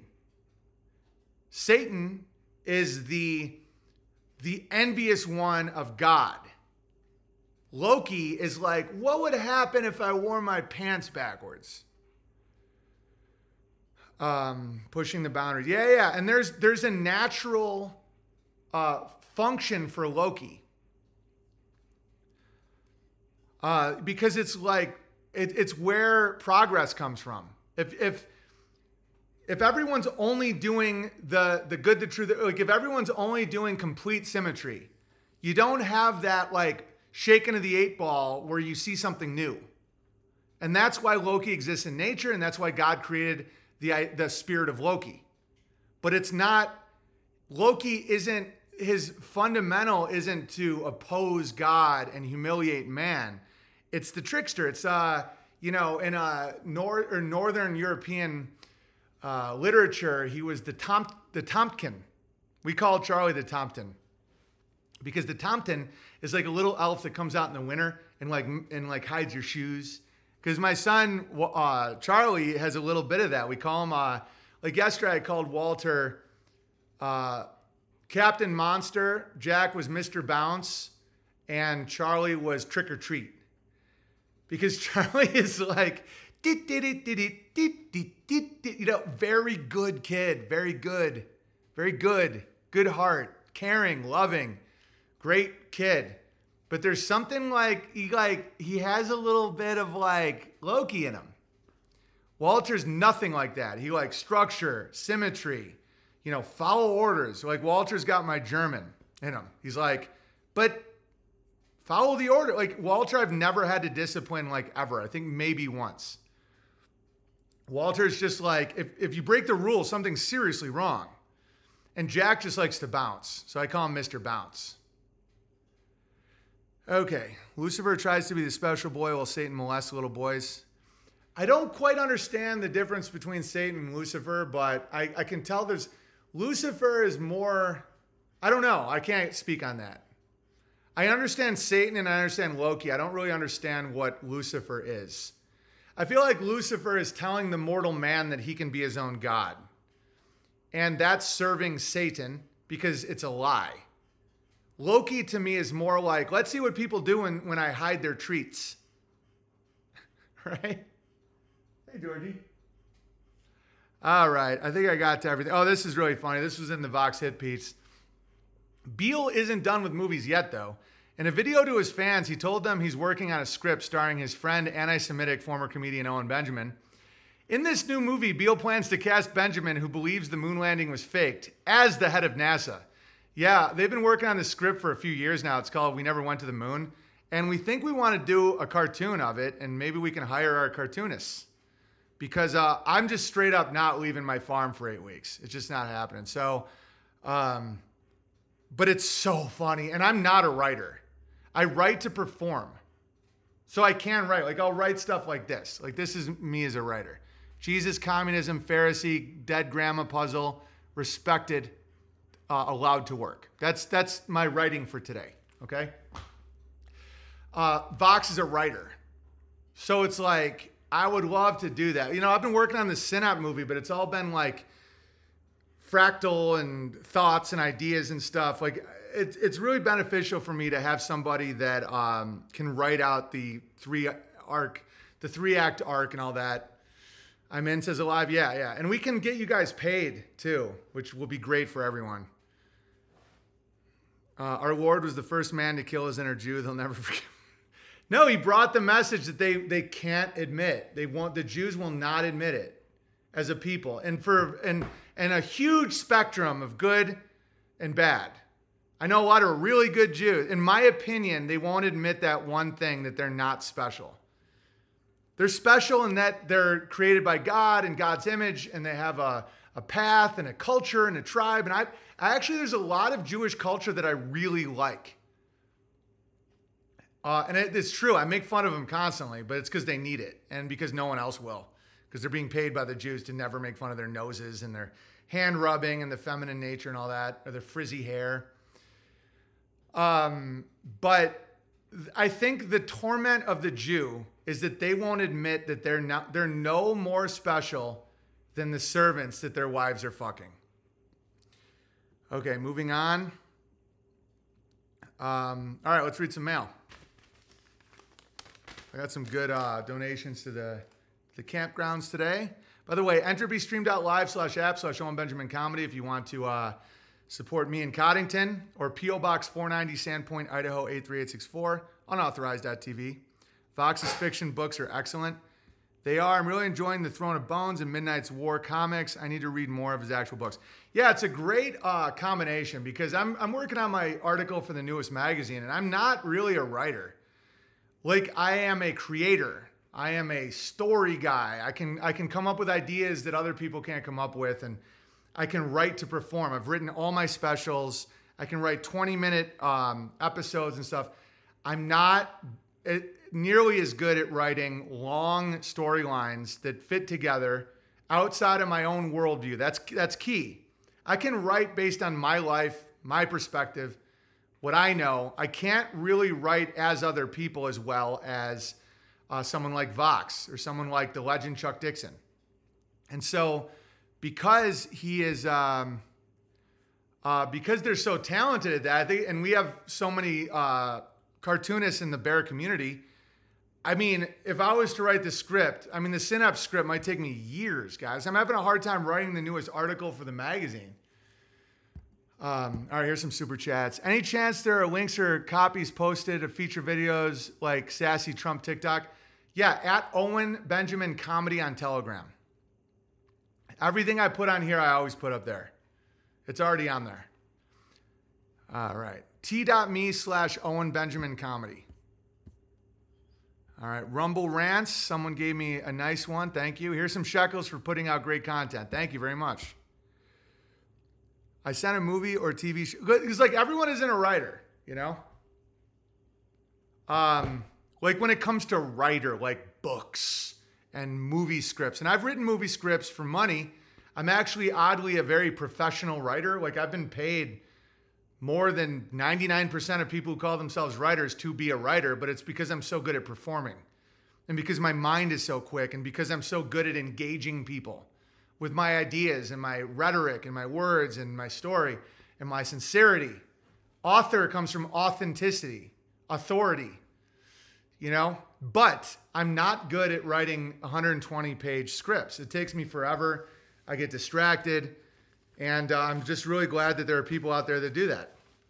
All right, Trash Panda Bear says, on our way to Flattoberfest, hope to see some of you there. Also, it's been too long since I've paid my gay away. So here's a tip for the Bard and the buckets. Appreciate all you do. Thank you. Gypsy Bear, thank you. Good morning and God bless. If you get the chance, listen to Kanye's God Us album. Sounds like the dude's on a journey. Yeah, I think he's on a journey. I'm loving him. I'm loving Ye. I'm dude, don't call him by his slave name, motherfucker. His name's Ye. And he may have named himself Ye because he's referenced in the Bible as Ye so many times. He might be that loop. I think I think Ye is very Jewy, ironically. I think he wants to be a Jew. Either way, Shabbat Shalom, and may the good Lord continue to bless you and the bears onward. Thank you, Gypsy Bear, and you as well. Francisco Estrada says, tip for the Bard King in the buckets. Keep crushing, BB. The IG streams have been awesome. Song request again, praise chorus by Jimmy Eat World if you get a chance. Thank you very much, Francisco. And yeah, if you want to keep up on the uh, Instagram streams, they're all at unauthorized.tv. I delete them within 12 hours of doing them typically on Instagram for obvious reasons. RMK says, Hey, BB, I watched the whole Ye interview, and he does mention that it's Zionist Jays once toward the beginning, but never mentioned it again. Yeah, the guy's getting it. If he fucking calls out the moon landing, I'm getting his boots. I think he does know that it's Zionist specifically, but is just not articulating it. Yeah, I mean, he's under incredible pressure right now. So I'm just, I'm really feeling Ye. How dare you, George? Peng Gayway still training Kung Fu. Oldest daughter, Amelie, is participating this week in a fiddle competition for the first time. Thank you, BB, for supporting the bear community. Thank you, COD, for suffering through the creation of the filth file. Long live Beartaria castles and airships. Thank you, Wu T Bear. Avery Bach says, Thank you for the stream today. Girl Avery Bear, thank you. Heavyweight Dancing Bear says, M and F and Crush Bears, winter's coming, then spring. Definitely. I'm going to let George out. I think he might want to go outside. So I'm just going to play you guys Sassy Trump again while I do that. One second. George, you want to go outside? The Come on, wall George. is going to cost 10 to 12 billion dollars, okay? Believe me, they will pay. One of the officials, actually one of the ex-officials from Mexico, had a news conference and he announced that we will not be paying for the wall. Who does Mr. Trump think he is? They came to me meet the press. These people, look at all those cameras back there. The press came to me and they told me that he said he would not pay for the wall. Do you have a comment? I said yes. The wall just got 10 feet taller. Oh my God, it gets me every time. One second. Uh, all right, let me, let's read some mail, shall we? The wall just got 10 feet taller. He really is that gay, too. It's hilarious. Dear Big Bear, uh, hope all is well for you and your family. Sending a tip for your super chats. I am traveling for hunting and fishing, so get together is not likely for me, but it's a grand idea. On another, I can't read your handwriting. I'm sorry, Chubbish Bear. Another life, I was a campground designer for the. Uh, will send more tips. I I enjoy your work, Chubbish Bear. Thank you, Chubbish Bear. Very sweet. Appreciate you, Chubbish Bear. Let's continue. Greetings, Owen. Do you consider psilocybin mushrooms a drug or plant medicine? I guess medicine, but I don't mess around with it and I don't recommend it because I think it's super intense. But uh, you know, it's not it's in nature. It's not a petroleum based drug, so it's got that. But um, yeah, I think technically it's a plant medicine. Have you ever had an intense trip on shrooms? Yes. If so, what did you learn? That I could paint in the sky with a tulip and that my friend was fucking crazy and now he's dead? Uh, he kept saying that he was a, um, a rat with a number on his back in a cage. And then eight years later, he drove his car into a brick wall. So, yeah, I'm all good. I did Shrooms Memorial Weekend. It started out light and fun, like usual. Things turned when we got home, and my wife summoned me in to help change our daughter's diaper. Oh, yeah, you should not be tripping on mushrooms when you got kids. I mean, imagine if you have to drive a car, if your kid got uh, got sick or something. You know, it's not it's not responsible. In my opinion, do what you want. I'm just letting you know what I think. I couldn't get the smell of shit out of my nose, and shrooms alone make your stomach queasy. I puked in our toilet, and for the next few hours, I was certain I was going to die that night. I pleaded to God and Jesus not to let me die yet, so I wouldn't leave my daughter fatherless. That's good. In an attempt to calm down, I went outside and to my shed. I saw a picture of my grandfather. I had a vision of my body returning to the earth and being reconnected with my grandpa in the next realm. He was disappointed in me for dying so young because I chose to take a substance. Sounds like you got a really good uh, lesson, actually. Three days later, I learned my cousin died. He drowned an hour south of me. He was 31. At the funeral, in an attempt to console my aunt, I told her that her son is now reconnected with his grandfather. Do you think we reconnect with our loved ones after death? I do. You know, I can't prove that, but I try to live according to the Bible, but I cannot fathom eternity. I certainly have doubts about the dogmatic depictions of heaven and hell I was taught in Catholic school. Yeah, I have doubts about that as well. Like our sweet Prince Coddington, I too am Florida trash. There have been two tragedies in my state in the past two years um, the condo collapsing in Sunrise and the hurricane in Fort Myers. My immediate reaction was that as an able bodied male, I should do something to help. But I don't have expertise or a truck or tools. Is there anything that can be done in a situation like that? No, just don't take shrooms and be a good dad. Where does being a fan of the NFL rank in the sodometer? It all depends on what you're a fan of. Do you like wearing a man's name on your back and getting drunk with the boys? Or do you like to see like unbelievable feats of athleticism? I mean, only you know how where you are on the sodometer. The only thing I can tell you is 0.5 and up is the thin gay line of actual physical contact. I don't wear a jersey with another man's name on it. Well, that answers that. Or have a goatee with wing sauce in it. But I did keep up with a drama surrounding our quarterback 24 lawsuits of sexual misconduct this offseason. Well, you know, only you can tell me how, we're running the sodometer. George, what are you doing? Florida Bears, there is going to be a meetup at Fort DeSoto on Saturday, November 5th. Message me on BTA for details. Not underscore hungover underscore bear. I'd love to give you a few shout outs. First, I'd love to give a few shout outs. First, my grandmother turns 99 in December. She has eight kids, 19 grandkids, and 21 great grandkids, soon to be 23. Second, to Iron Evan for helping me through sobriety. Third, to a bear in the app who beat cancer last year and is now climbing mountains in Nepal with her teenage son. I'm a real 90s word and forgot her bear name. Uh, CNN Plus spent 300 million and folded in one quarter. Beartaria is crushing. Yeah, money isn't power. Kanye said that. He gets it. Or yay. Sorry, I didn't mean to call him by his slave name. Thanks for never cooking, Joe, aka Not Hungover Bear. P.S. P.S. Bert Kreischer named one of his specials Big Boy because that's what his wife and kids call him. That's obviously not a term of respect. No, they hate him. They'd probably want him to die. That's why they're like, yeah, go drink and drive, Bert. He's like, really? Uh. PPS, can you read music? No. I have some ideas for song parodies. I don't. I don't read music. Watching little people that came from your dick just exist in front of you is trippy enough, bro. Jeez. He's from Florida. Florida people poison themselves for fun. I mean, it's better than uh, antifreeze.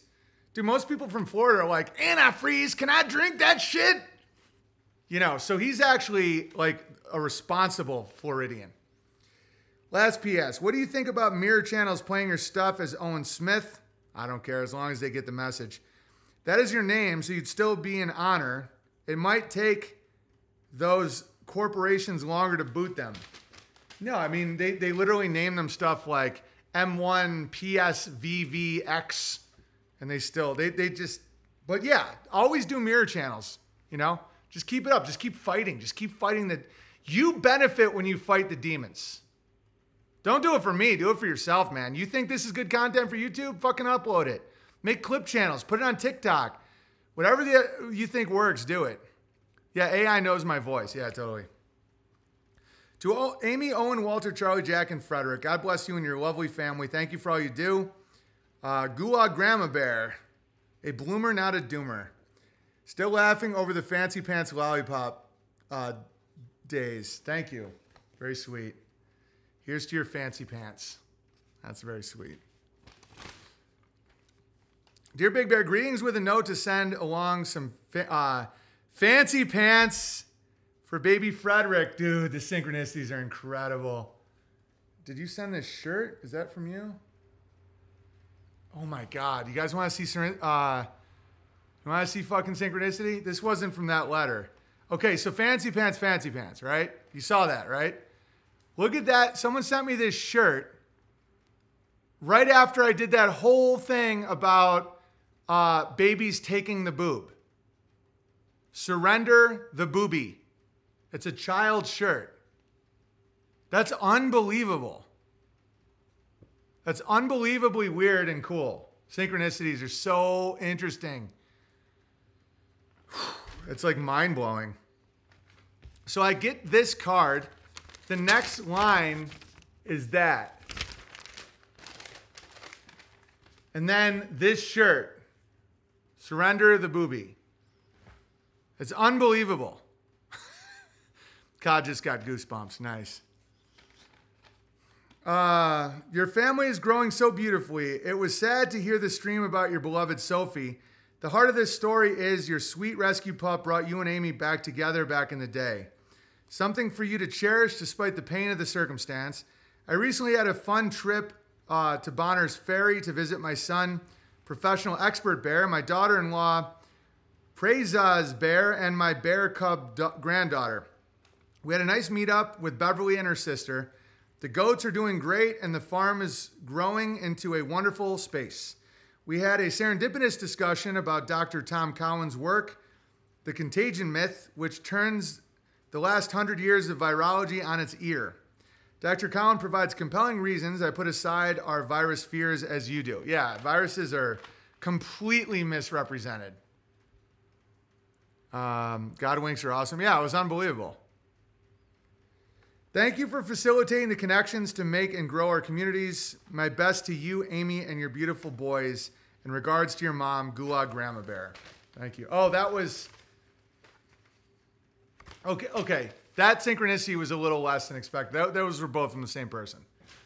Um, but this was pretty crazy that I just got this in the mail. Surrender the booby. Um, but nevertheless, quite incredible. Um, all right, let's move on. Dear Owen, I just watched your stream about Sophie and my heartfelt condolences. Being an owner of two pit bulls, four chickens, one bunny, and a cat, I understand the loss of a pet is difficult, especially one that had a special place in your heart. Here's my donation to the uh, Ozark Campground, along with a tip for the Bard King. Thank you for the last five years of streams and developing this wonderful community. I look forward to meeting many of the Bears' friends in future festivals. To all the Bears, continue to crush daily and be grateful for all the blessings. As always, Oakland in the house, Iron Man Bear. Love it. Thank you, brother. Let me make sure I have. Um, yeah, I have it. Thank you. That was extremely generous, dude. Thank you. Iron Man Bear's getting it. Oh, and in close the donation to the Ozark Campground, I threw in an extra Benjamin for you. Support what you like. I'm grateful to be part of this community, even if it's mainly watching from the sidelines at this point. Losing my son abusive hu- using my son abusive husband then my dad six, six months later last year, I've become a bit of a recluse. I am no victim. I refuse that label. My focus is on my two daughters, 21 and 14, and the Lord. He leads, I follow. Your streams keep me laughing, hopeful, not fearful of the future. There is still good, there's still good there, is still joy there, is still so much beauty. I know I have said this before, but seriously, thank you, Owen, for helping me see the spells of this world and mostly for saying, Open your Bibles. I am free. God bless Tracy. Thank you, Tracy. Uh, it sounds like you're doing really good. That's all anyone can ask of you. It's just that. Congrats. Um, all right, last last letter, I believe. Allegedly.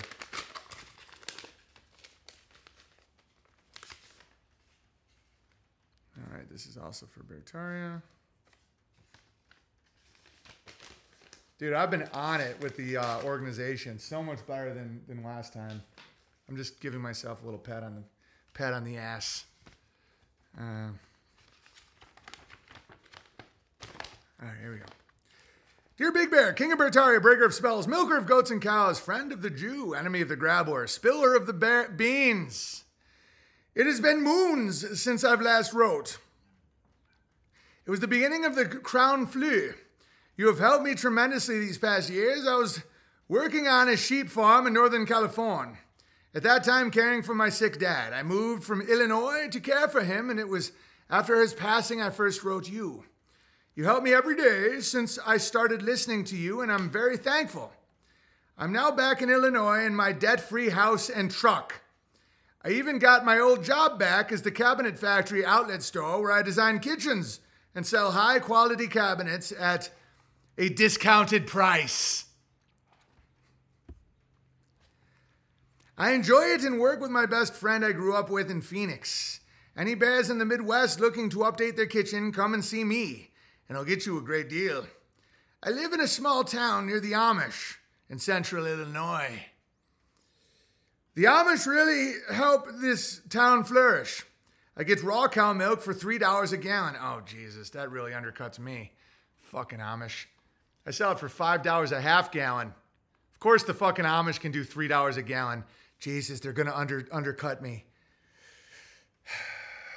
Well, looks like I have to uh, try to give them some pornos. Hey, Amish, you want to see some pornography and get a credit card? See, that's all the Jews did. It's, it's really logical. I sell raw, hand milked Jersey cow milk for $5 a half gallon. All right. The Amish can sell it for $3 a gallon. That's a dollar fit. So I sell it for like 300% more. And I'm selling it at basically cost. So what am I going to do? The only thing I can do. I'm going to start dropping porno magazines all around their property. Maybe one of their, by the way, for those of you that have been vaccine damaged, I'm joking, but just roll with me on this. One of their unsuspecting teens will stumble upon my porno magazine. They'll start, they'll start servicing themselves and not procreating. Within a hundred years, they won't have the people to milk the fucking cows. And then, and then, and then their, their milk will cost more than me.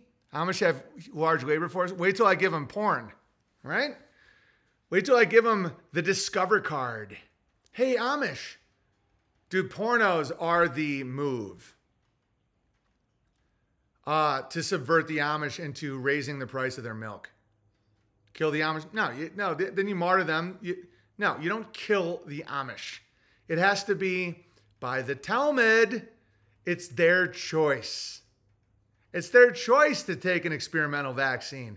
It's their choice to look at page after page of beautiful Buxton victims of pedophilia.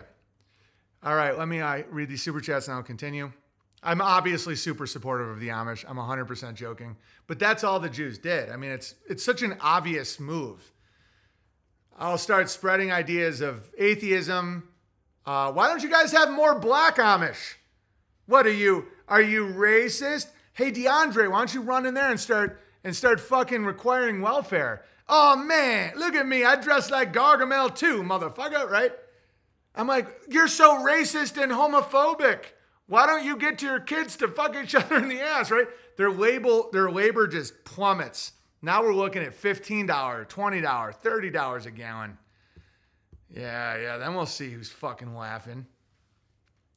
Who do we Daddle Bear says, Hi, Owen. I was trying to say last night on IG that the evidence in the Chappelle joke is overwhelming, and I would love to see you litigate just on the general principle. I hate court. So, no. I will only do that if it's absolutely necessary. The only thing that I would want from that is money. And I promised myself years ago I would never go to court for money. It would only be when I felt cornered or when, um, you know, like the land right issue in North Idaho. I mean, there might come a time when I have to go to court for that, but that's not for money. Um, because I don't care if that dirty fucking bike thief, Dave Chappelle, I just want people to know it's mine and that he subverted it. But I can just tell people that. Why do I need a court? The only, if I was honest with myself, which I always am, um, it would be to get money from that dirty rat fuck. And that's poison money, in my opinion. It's kind of like cursed. The money you guys give me for appreciation is benefits my life. Money you get from like getting a bunch of grabbers to sue a bike thief is uh I, I would feel it would only bring curses to my life. I'm I'm oddly superstitious. Um, for the lack of logic and superstition, I I believe in like cursed shit. Even though there's like not any scientific evidence for it, but I think ill-gotten gains, and I consider lawsuits ill-gotten gains. Uh, oh, well, you, the Patreon thing, no, they cost me money. They broke contracts, and it was a fair uh, settlement offer for them. Given what they would spend and what they would inevitably lose, we actually were offering them a tremendous deal given where they are now. Three years later, you can see that what do we uh, offer them? Like $2 million settlement? Okay, our arbitration cost them way more money, and now their company can't even go public because all the shit that was revealed. So our offer to them, I don't even remember the amount, but it was like so reasonable.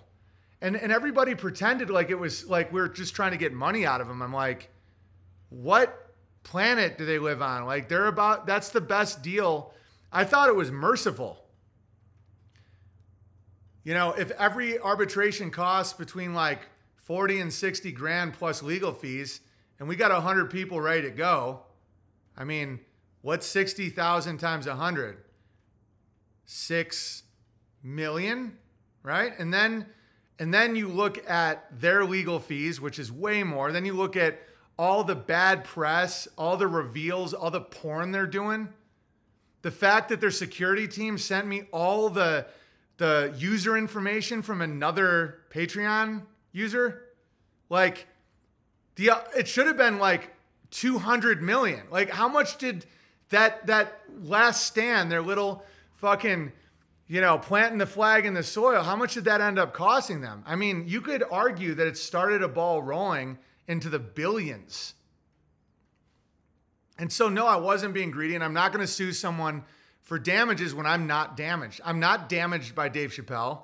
Because one of the things about lawsuits is you almost have to admit that you're a victim. Unless you're using the legal system to, um, to remedy a right or a property situation or uh, you know like the patreon thing was because they were policing off platform speech and thought which would have set a precedent for like being kicked out of society for your political beliefs. That's something you take to court. A dirty little bike thief using one of my jokes. I mean, it's like I'm not damaged, and so I'm not going to lie and say I'm damaged, and that and that it takes millions of dollars to make me whole. I am whole, and there's nothing that that lawsuit would do positively in the comedy world. It would actually make it worse because then every idea or thought you have can be taken into litigation, and the little guy could be steamrolled. So no, I'm not going to do that. Thank you though. Also, thanks for the insight into how the Patreon thing went down. New energy in the barn and awesome rants on poor Jacobat. Hilarious crush on. Thank you. Dan says, BB, you're the damn best uh, Q-tarded bear. Well, you're a Q-tarded bear. Yeah, I'm not Q-tarded, but I, I get why people fell for it. I get it. Mini Bucket says, been listening since 19 and we've donated to Ozark Campground to support the bear community. Hope to send a letter soon. God bless. God bless you as well. Friendly Bear, I was with you, BB, until you started denying the German Manhattan Project equivalent of the Holocaust. I was with you about the trans kids and the Patreon struggle. I stood by you and Mr. Crowder canceled you. And even after the famous pot brownie incident, and I guess you're still with me. Yeah, and usually when people are super offended about quote unquote Holocaust denial, they never seem to address the points you're making. It's that they're offended that you question their status and authority, which they have none. Jesus Christ brought the message to the world that the servant is not below the master, that the carpenter was the Mashiach, and it was not going to be like a King David character. And a lot of the Jews still won't admit that. And because of that, they suffer. We don't suffer because of that. They literally think because they decree it, we have to follow it. Even though it's logically logos, the logos, logic, even though it's obviously flawed. The, the, the notion of the six million who died in the quote unquote Holocaust from gas chambers, death camps, masturbation machines, and uh, contraptions that drop them into a, a cage with a bear and an eagle. Like it's so laughably stupid, but this is the thing a lot of people don't get. They're not looking for the truth, they're looking for submission. They don't they're not trying to find the truth about the Holocaust. They want you to uh, agree that they are permanent victims and that they can get away with anything they want because they're the Pharisee. And they're not. They're not. They there's no longer a priest class that is above the goyim. And, the, and they're only hurting themselves. That's why uh, you don't have to do a thing about it. Just live your life according to Jesus Christ's principle. Vengeance is mine, said the Lord. Like, you don't have to teach these people a lesson. Their lesson is endless and it never ends. Their lesson, the lesson of people that will not acknowledge that they are not they do not have a superior bloodline. They do not have a superior position in society. They cannot dictate the science or what is true. They cannot tell me what is disinformation and what is not. We all have the same access to logic, logos, the word of God. We all have the same access to reason, reasoning, the ability to discern. George, how dare you? Hi, honey. And that's the reality of the situation. They're, they're mad because you make them want to laugh about the Holocaust now. It's retarded. And all it does is excuse them to believe that they can break the laws of God because they're owed something, because of their trauma that isn't even real, that they didn't experience. My whole family was killed in the Holocaust. Well, then how are you here if you didn't have a mother or father? Oh, no, no, like all the cousins and the grandparents. Do you know how many people died in World War II? 60 million people. You think you're the only people that lost anyone in a great reset, in a central bank controlled fucking destruction of civilization? You weren't there, and you don't even know if it's true or not. I can prove to you that that isn't possibly how a gas chamber functions in reality. Okay, and you don't get to determine my reality. You're not above me, motherfucker. There is no priest class, there is no Pharisee. Jesus Christ, that's his message. You can accept it or not. If you accept Christ, you know that the meek shall inherit the earth. And that doesn't mean cowardice, it doesn't mean not punishing, you know, not following the rules, not having a legal system, all that. What it means is be grateful and be humble. Acquiring status and money in this world does not get you the ability to determine someone else's worldview. You don't get to, you don't change nature. You don't get to say the, that if you eat bugs, the weather stops being warm. That's retarded. Oh, how dare you speak to me that way? Sit the fuck down. You're not in the control that you think you are. 2,000 years ago, you lost, you lost it, and you've never gotten it back. And you can pretend, and you can use your MK Ultra and your Babylonian Talmud and figure out how to how to gaslight and break slaves and all that. It, it's not real. It's nothing about it's real.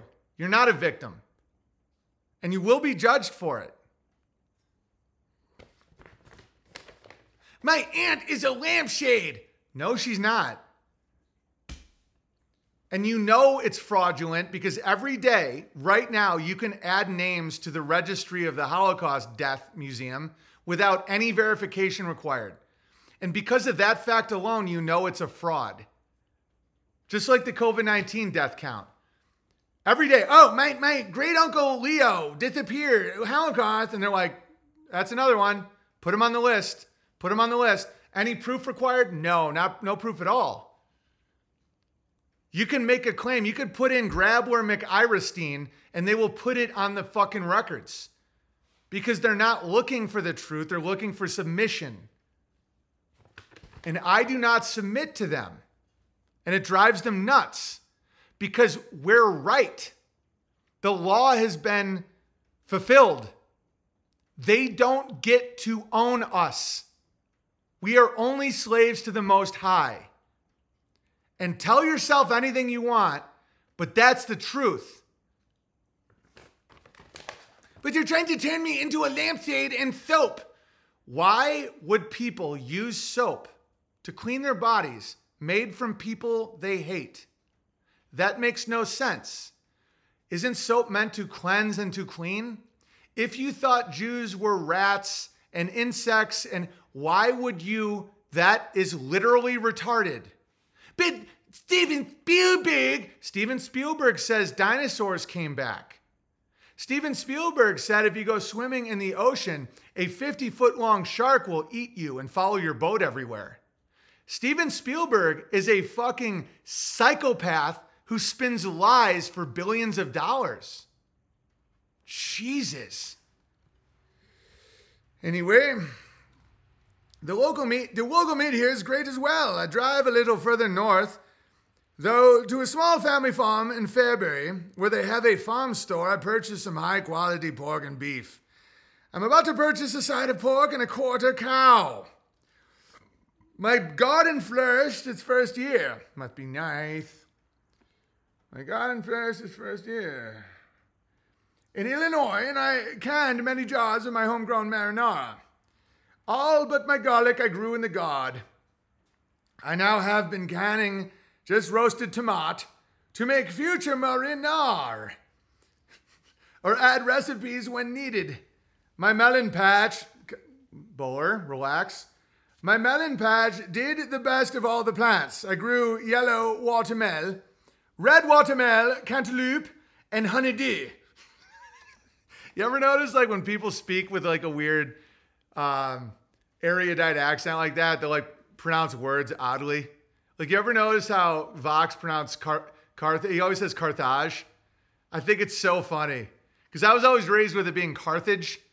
He's always like Rome salted Carthage. I'm like, is that how you're supposed to say it? Like I don't know, because like Chopin, like a kid would say Chopin, and then all the snobby fuckers would say Chopin. He was French. No, he was Polish, and his fucking name was Chopin. The French called him Chopin because they're gay. Anyway.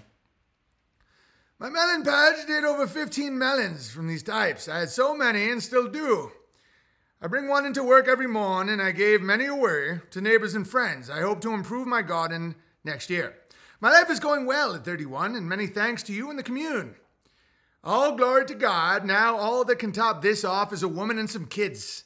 I'm working on that part. I just very much keep to myself and hardly go out, except for basics like food and tools. And I definitely don't go out of my way to talk to anyone. Just get what I need and leave. That's why I'm all about making communities like, because some of these are the best guys ever, but they don't know how to meet women. And some of the dudes like Andrew Tate who know how to meet women are the worst guys ever. So that's why we do events. Uh, the way you say miracle cracks me. Yeah, I say shit weird. I say also documentary. Everyone's like, it's documentary. I'm like, documentary. Documentary. What else do I say weird? Um, miracle? How do you say? How do you say it? Miracle? God did another miracle. It's miracle, right? Miracle? How do you guys say miracle? Barricade made fun of the way you said documentary recently. Well, it's funny a black man making fun of how I speak. Why don't you ask him why he has a problem with how I say documentary? I'm going to go split wood with my ask, and then we can axe Barricade how to speak. Pro- oh, wait a minute. I would never take advice from a black man how to speak properly because they sound retarded. Oh, I'm sorry. They sound retarded. But he's right, though. I do say documentary like a retard. Um, bagel. Wow, how do you say bagel? Miracle? Miracle? You say miracle. It's miracle. No, it's miracle. Miracle. Hey, Marigold. I, I, there's another miracle. My boner is here again, Marigold. Oh, it's a miracle. No, it's a miracle. Miracle. Not miracle. No, it's miracle. You call the mayors. That's racialism. I've been to one bear meetup since moving back here. It was in Indiana. Two and a half hours away and was a great time. I look forward to being able to make another one. Shout out to Mr. and Mrs. Bud Bear. Wish to find one closer, but unfortunately, where I'm located, two hour plus drives will be needed for the local bear meetups. I unfortunately missed the Beartaria Times Festival for work. Dude, next year's is going to be insane. Even if just everyone who's donated goes, because you know when you donate 400 bucks, you get a ticket. We'd have more people than last year, and we haven't even started selling tickets yet. Isn't that crazy? Marigold, excuse me, Marigold. What a coincidence! I ran. Oh, Jesus, tikkun olam. Unfortunately, I missed out on Idaho with money, was tighter, but now I find myself closer to the land and well off. I can spear to the best community in the realm, allegedly. Thank you for all you do. Many blessings to you and your wonderful family. Are you kind too, Bear? AKA Christopher. P.S. In one of the streams, you said you haven't read the Book of Enoch. I think you would really enjoy it and find lots of gravy. I've been going through it again, and I'm reading about Enoch calculating the sun's path in one gate into another all year, and the distance from one gate to another is 30 to 31 days. So, is this where our 30 to 31 day calendar comes from? And why do the Jew have a different calendar which follows the moon cycle? Because the moon decomposes and the sun creates.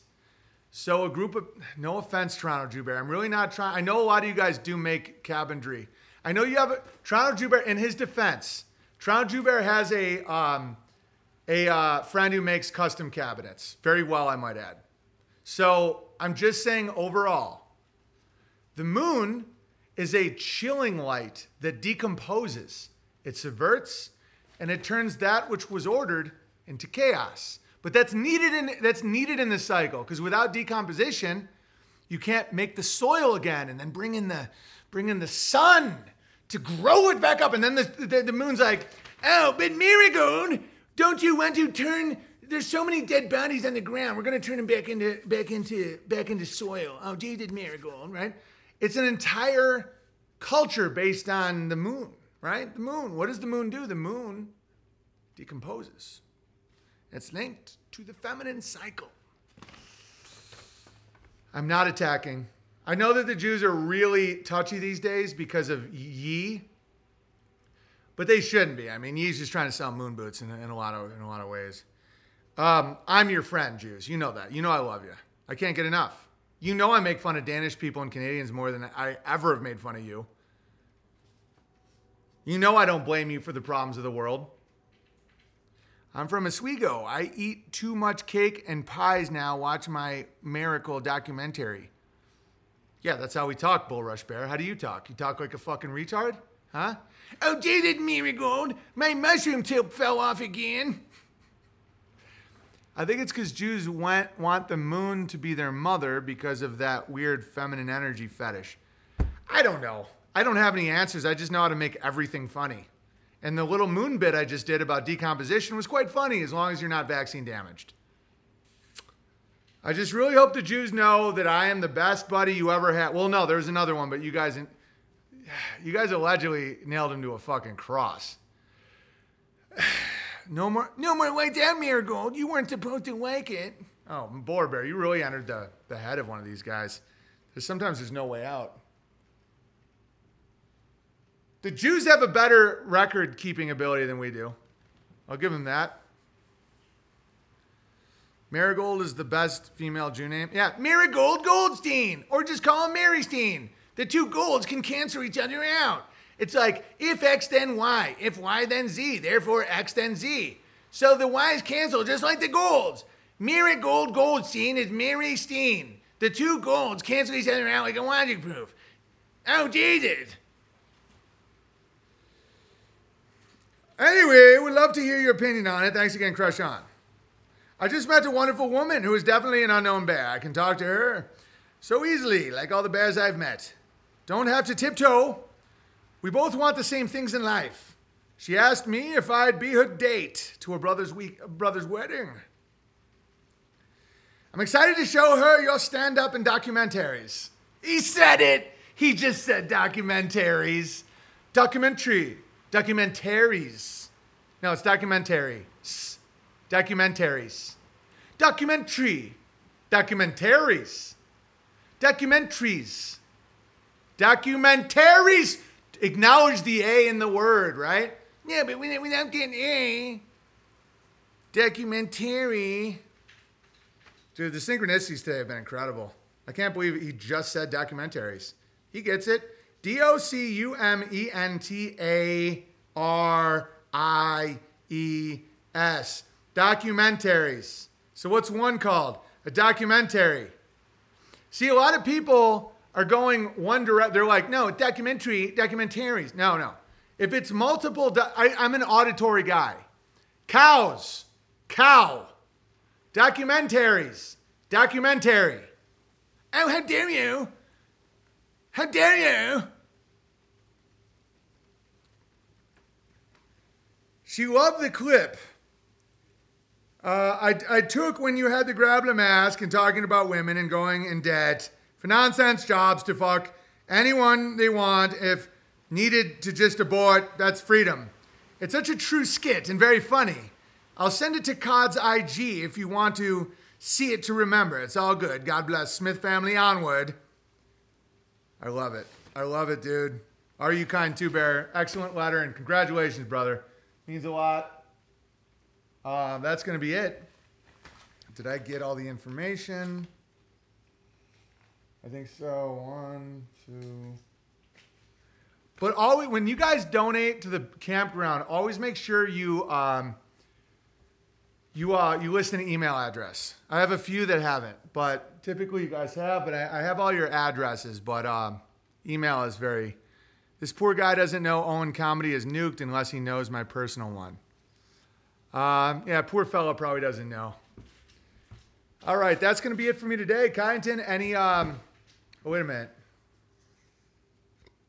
Let's finish week two.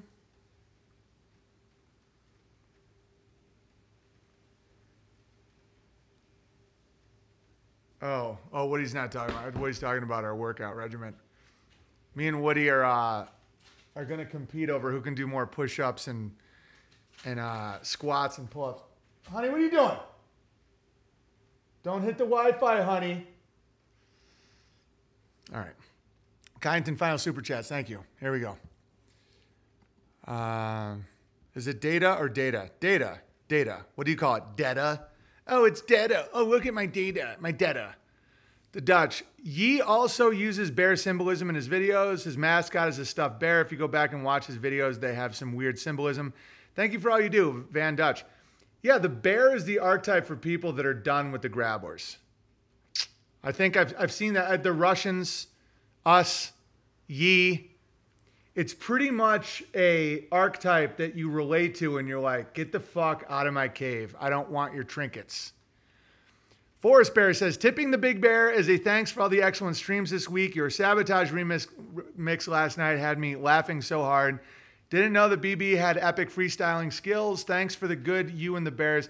Kyneton, would you are, can you clip last night's IG epic sabotage freestyling? I can rap. I can rap. Yeah, when you're tired of getting poked, right? You're tired of getting poked, so you're a fucking bear. Stop it, honey. That's his dog, not his wife. Yeah, obviously, I'm not talking to my wife that way. It's my dog that's named Honey. Jesus. They, they'll run with that too. Hey, honey, come here, girl. Come here, honey. Come here, girl. This was Amy's dog that she was walking when I was walking Benny when we first met uh, over 10 years ago. Hi, girl. Honey's very skittish. She's always been extremely skittish. Uh, Sophie wasn't skittish. Sophie would like to run right at you every time you came home. And so that's probably one of the reasons that uh, Honey's alive. Um, which goes to show that paranoia, as you can see in her eyes, paranoia is not always a bad thing. Paranoia can keep you alive. Isn't that right, honey? You don't trust anything. You're a good little girl. Thanks for helping me meet my wife. Okay. I thought you were shouting at Amy not to break the Wi Fi. I would never talk to my wife like that. I would never be like, honey! No, guys. Thank you, whoever whoever fucking pointed that out. Thank you. No, my dog is named Honey. I didn't name her fucking Honey. Amy named her Honey. Man, I, I, that's probably where a lot of the shit comes from that people say about me. It's like obviously stupid. people project a lot, man. It's like I'm not saying you're projecting, by the way, Irish Truth Seeker. I enjoy your laughter. But it's like people will see the way I interact with George or like Bob, and they don't understand what I'm even doing. Is Bryce Mitchell the Great White Hope? No, he's just a guy who's saying true shit. Don't fucking idolize people. They'll only let you down. Um, projection, yeah, it's like, because what I just did, there could literally have been thousands of people. And I, I'm sure they'll clip that. I'm sure they'll clip that. And they'll go, look at how he talks to his wife. And it's like, okay, man, like, what, what does it do to you? What does it do for you to just be doing lies? I mean, what do you get paid? $200 from an NGO? Is Bryce Mitchell in the chat? Uh, that'd be nice. I mean, I, I respect him as a man, as a truth seeker, as a farmer, as a fighter. I think he's doing a net positive for the world. But don't idolize people. Don't don't be like, oh, he's our hope. No, we already got told the best news you've ever gotten, and that was from Jesus, who said that wherever you gather in His name, there I am. Right? That you don't need the Pharisee. The Pharisee doesn't get to dictate to you what your reality is that if they're doing, they, they're not above the law. Don't point out the speck in your neighbor's eye when there's a plank in your eye. Those were revolutionary ideas back then. That the Savior of man was a humble carpenter, not a warlord. That Joe Biden doesn't get to tell me what disinformation is. He's a liar. He with no sin cast the first stone. He has he cannot judge men. There is no status or bloodline or cabal that gets to, to Bryce. No, Bryce is cool. Not, are people just intentionally not understanding what I'm saying? No, I'm talking about the that is actually the truth. So you don't ever need to idolize any men ever again. Because no man, like, because the Pharisee love to be idolized. They like they like to be demigods. They like to be um, uh, they like to be treated like they are walking gods on this earth. And Jesus Christ's message was the opposite of that. Was that you get to be directly connected to God yourself and you don't need a man to do it. And a lot of people have been so bred to not accept that that they're like, oh, so that means kiss Jesus' feet and worship Jesus? And he's like, no, don't worship me, worship my Father. I'm here to do my Father's bidding. And it's like, so so you then. So you're the one that I, I'm because it's when you worship a man when you worship a man, yeah, honey, like that, you it alleviates your responsibility. Because slaves are comfortable. Slaves don't have to think. Slaves aren't accountable for shit. The reason so many people love the Pharisee, they love to be told like it's a it's a globe and this shot's gonna help me and 9/11 was Muslims and and the moon landing and because they don't have to think. They get to just fucking they get to just so many if you look at like the beat the the bondage people, a lot of people love being held down because they get to disappear. It's like, no, you tell me how to think. Be an expert. You're my expert. You're my priest.